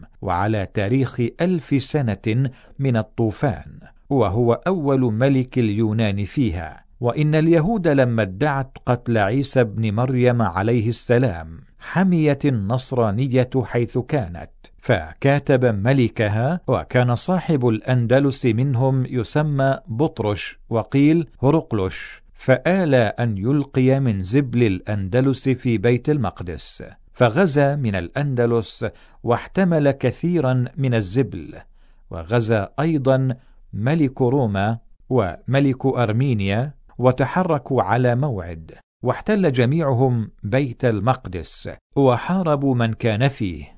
حتى غلبوا عليه وقتلوا من اليهود مئة ألف وسبوا ألف وفرقوا في الآفاق مئة ألف واقتسموا ما وجدوا في البيت من الفوائد والغرائب النفيسة فخرج في سهم ملك الأندلس يومئذ المائدة. وإنها التي وجدت بجهة طليطلة وخرج في سهم ملك روما حلة آدم وعصا موسى عليهما السلام. وخرج في سهم ملك أرمينيا ياقوتة ذي القرنين. وقيل أيضا إنها الياقوتة التي أصابها موسى ابن نصير مع الفيلة في ماردة وإنها وقعت في يد ملك الأندلس مع المائدة فأصابها موسى في طليطلة وماردة كانت تضيء منها. وحمل جميع ذلك إلى أمير المؤمنين الوليد. قال وفيما رواه عبد الملك ابن حبيب السلمي أن نحت نصر حشد جميع أقطار الأرض لحرب بيت المقدس فكان فيما حشد ملك الأندلس فحضر الغارة ووقعت في سهمه مائدة سليمان فجاء بها إلى الأندلس. قال ثم دخلت سنة ست وتسعين ففيها لحق موسى ابن نصير بجميع مغانم الأندلس بحضرة أمير المؤمنين الوليد قبل وفاته بشهرين أو نحوهما.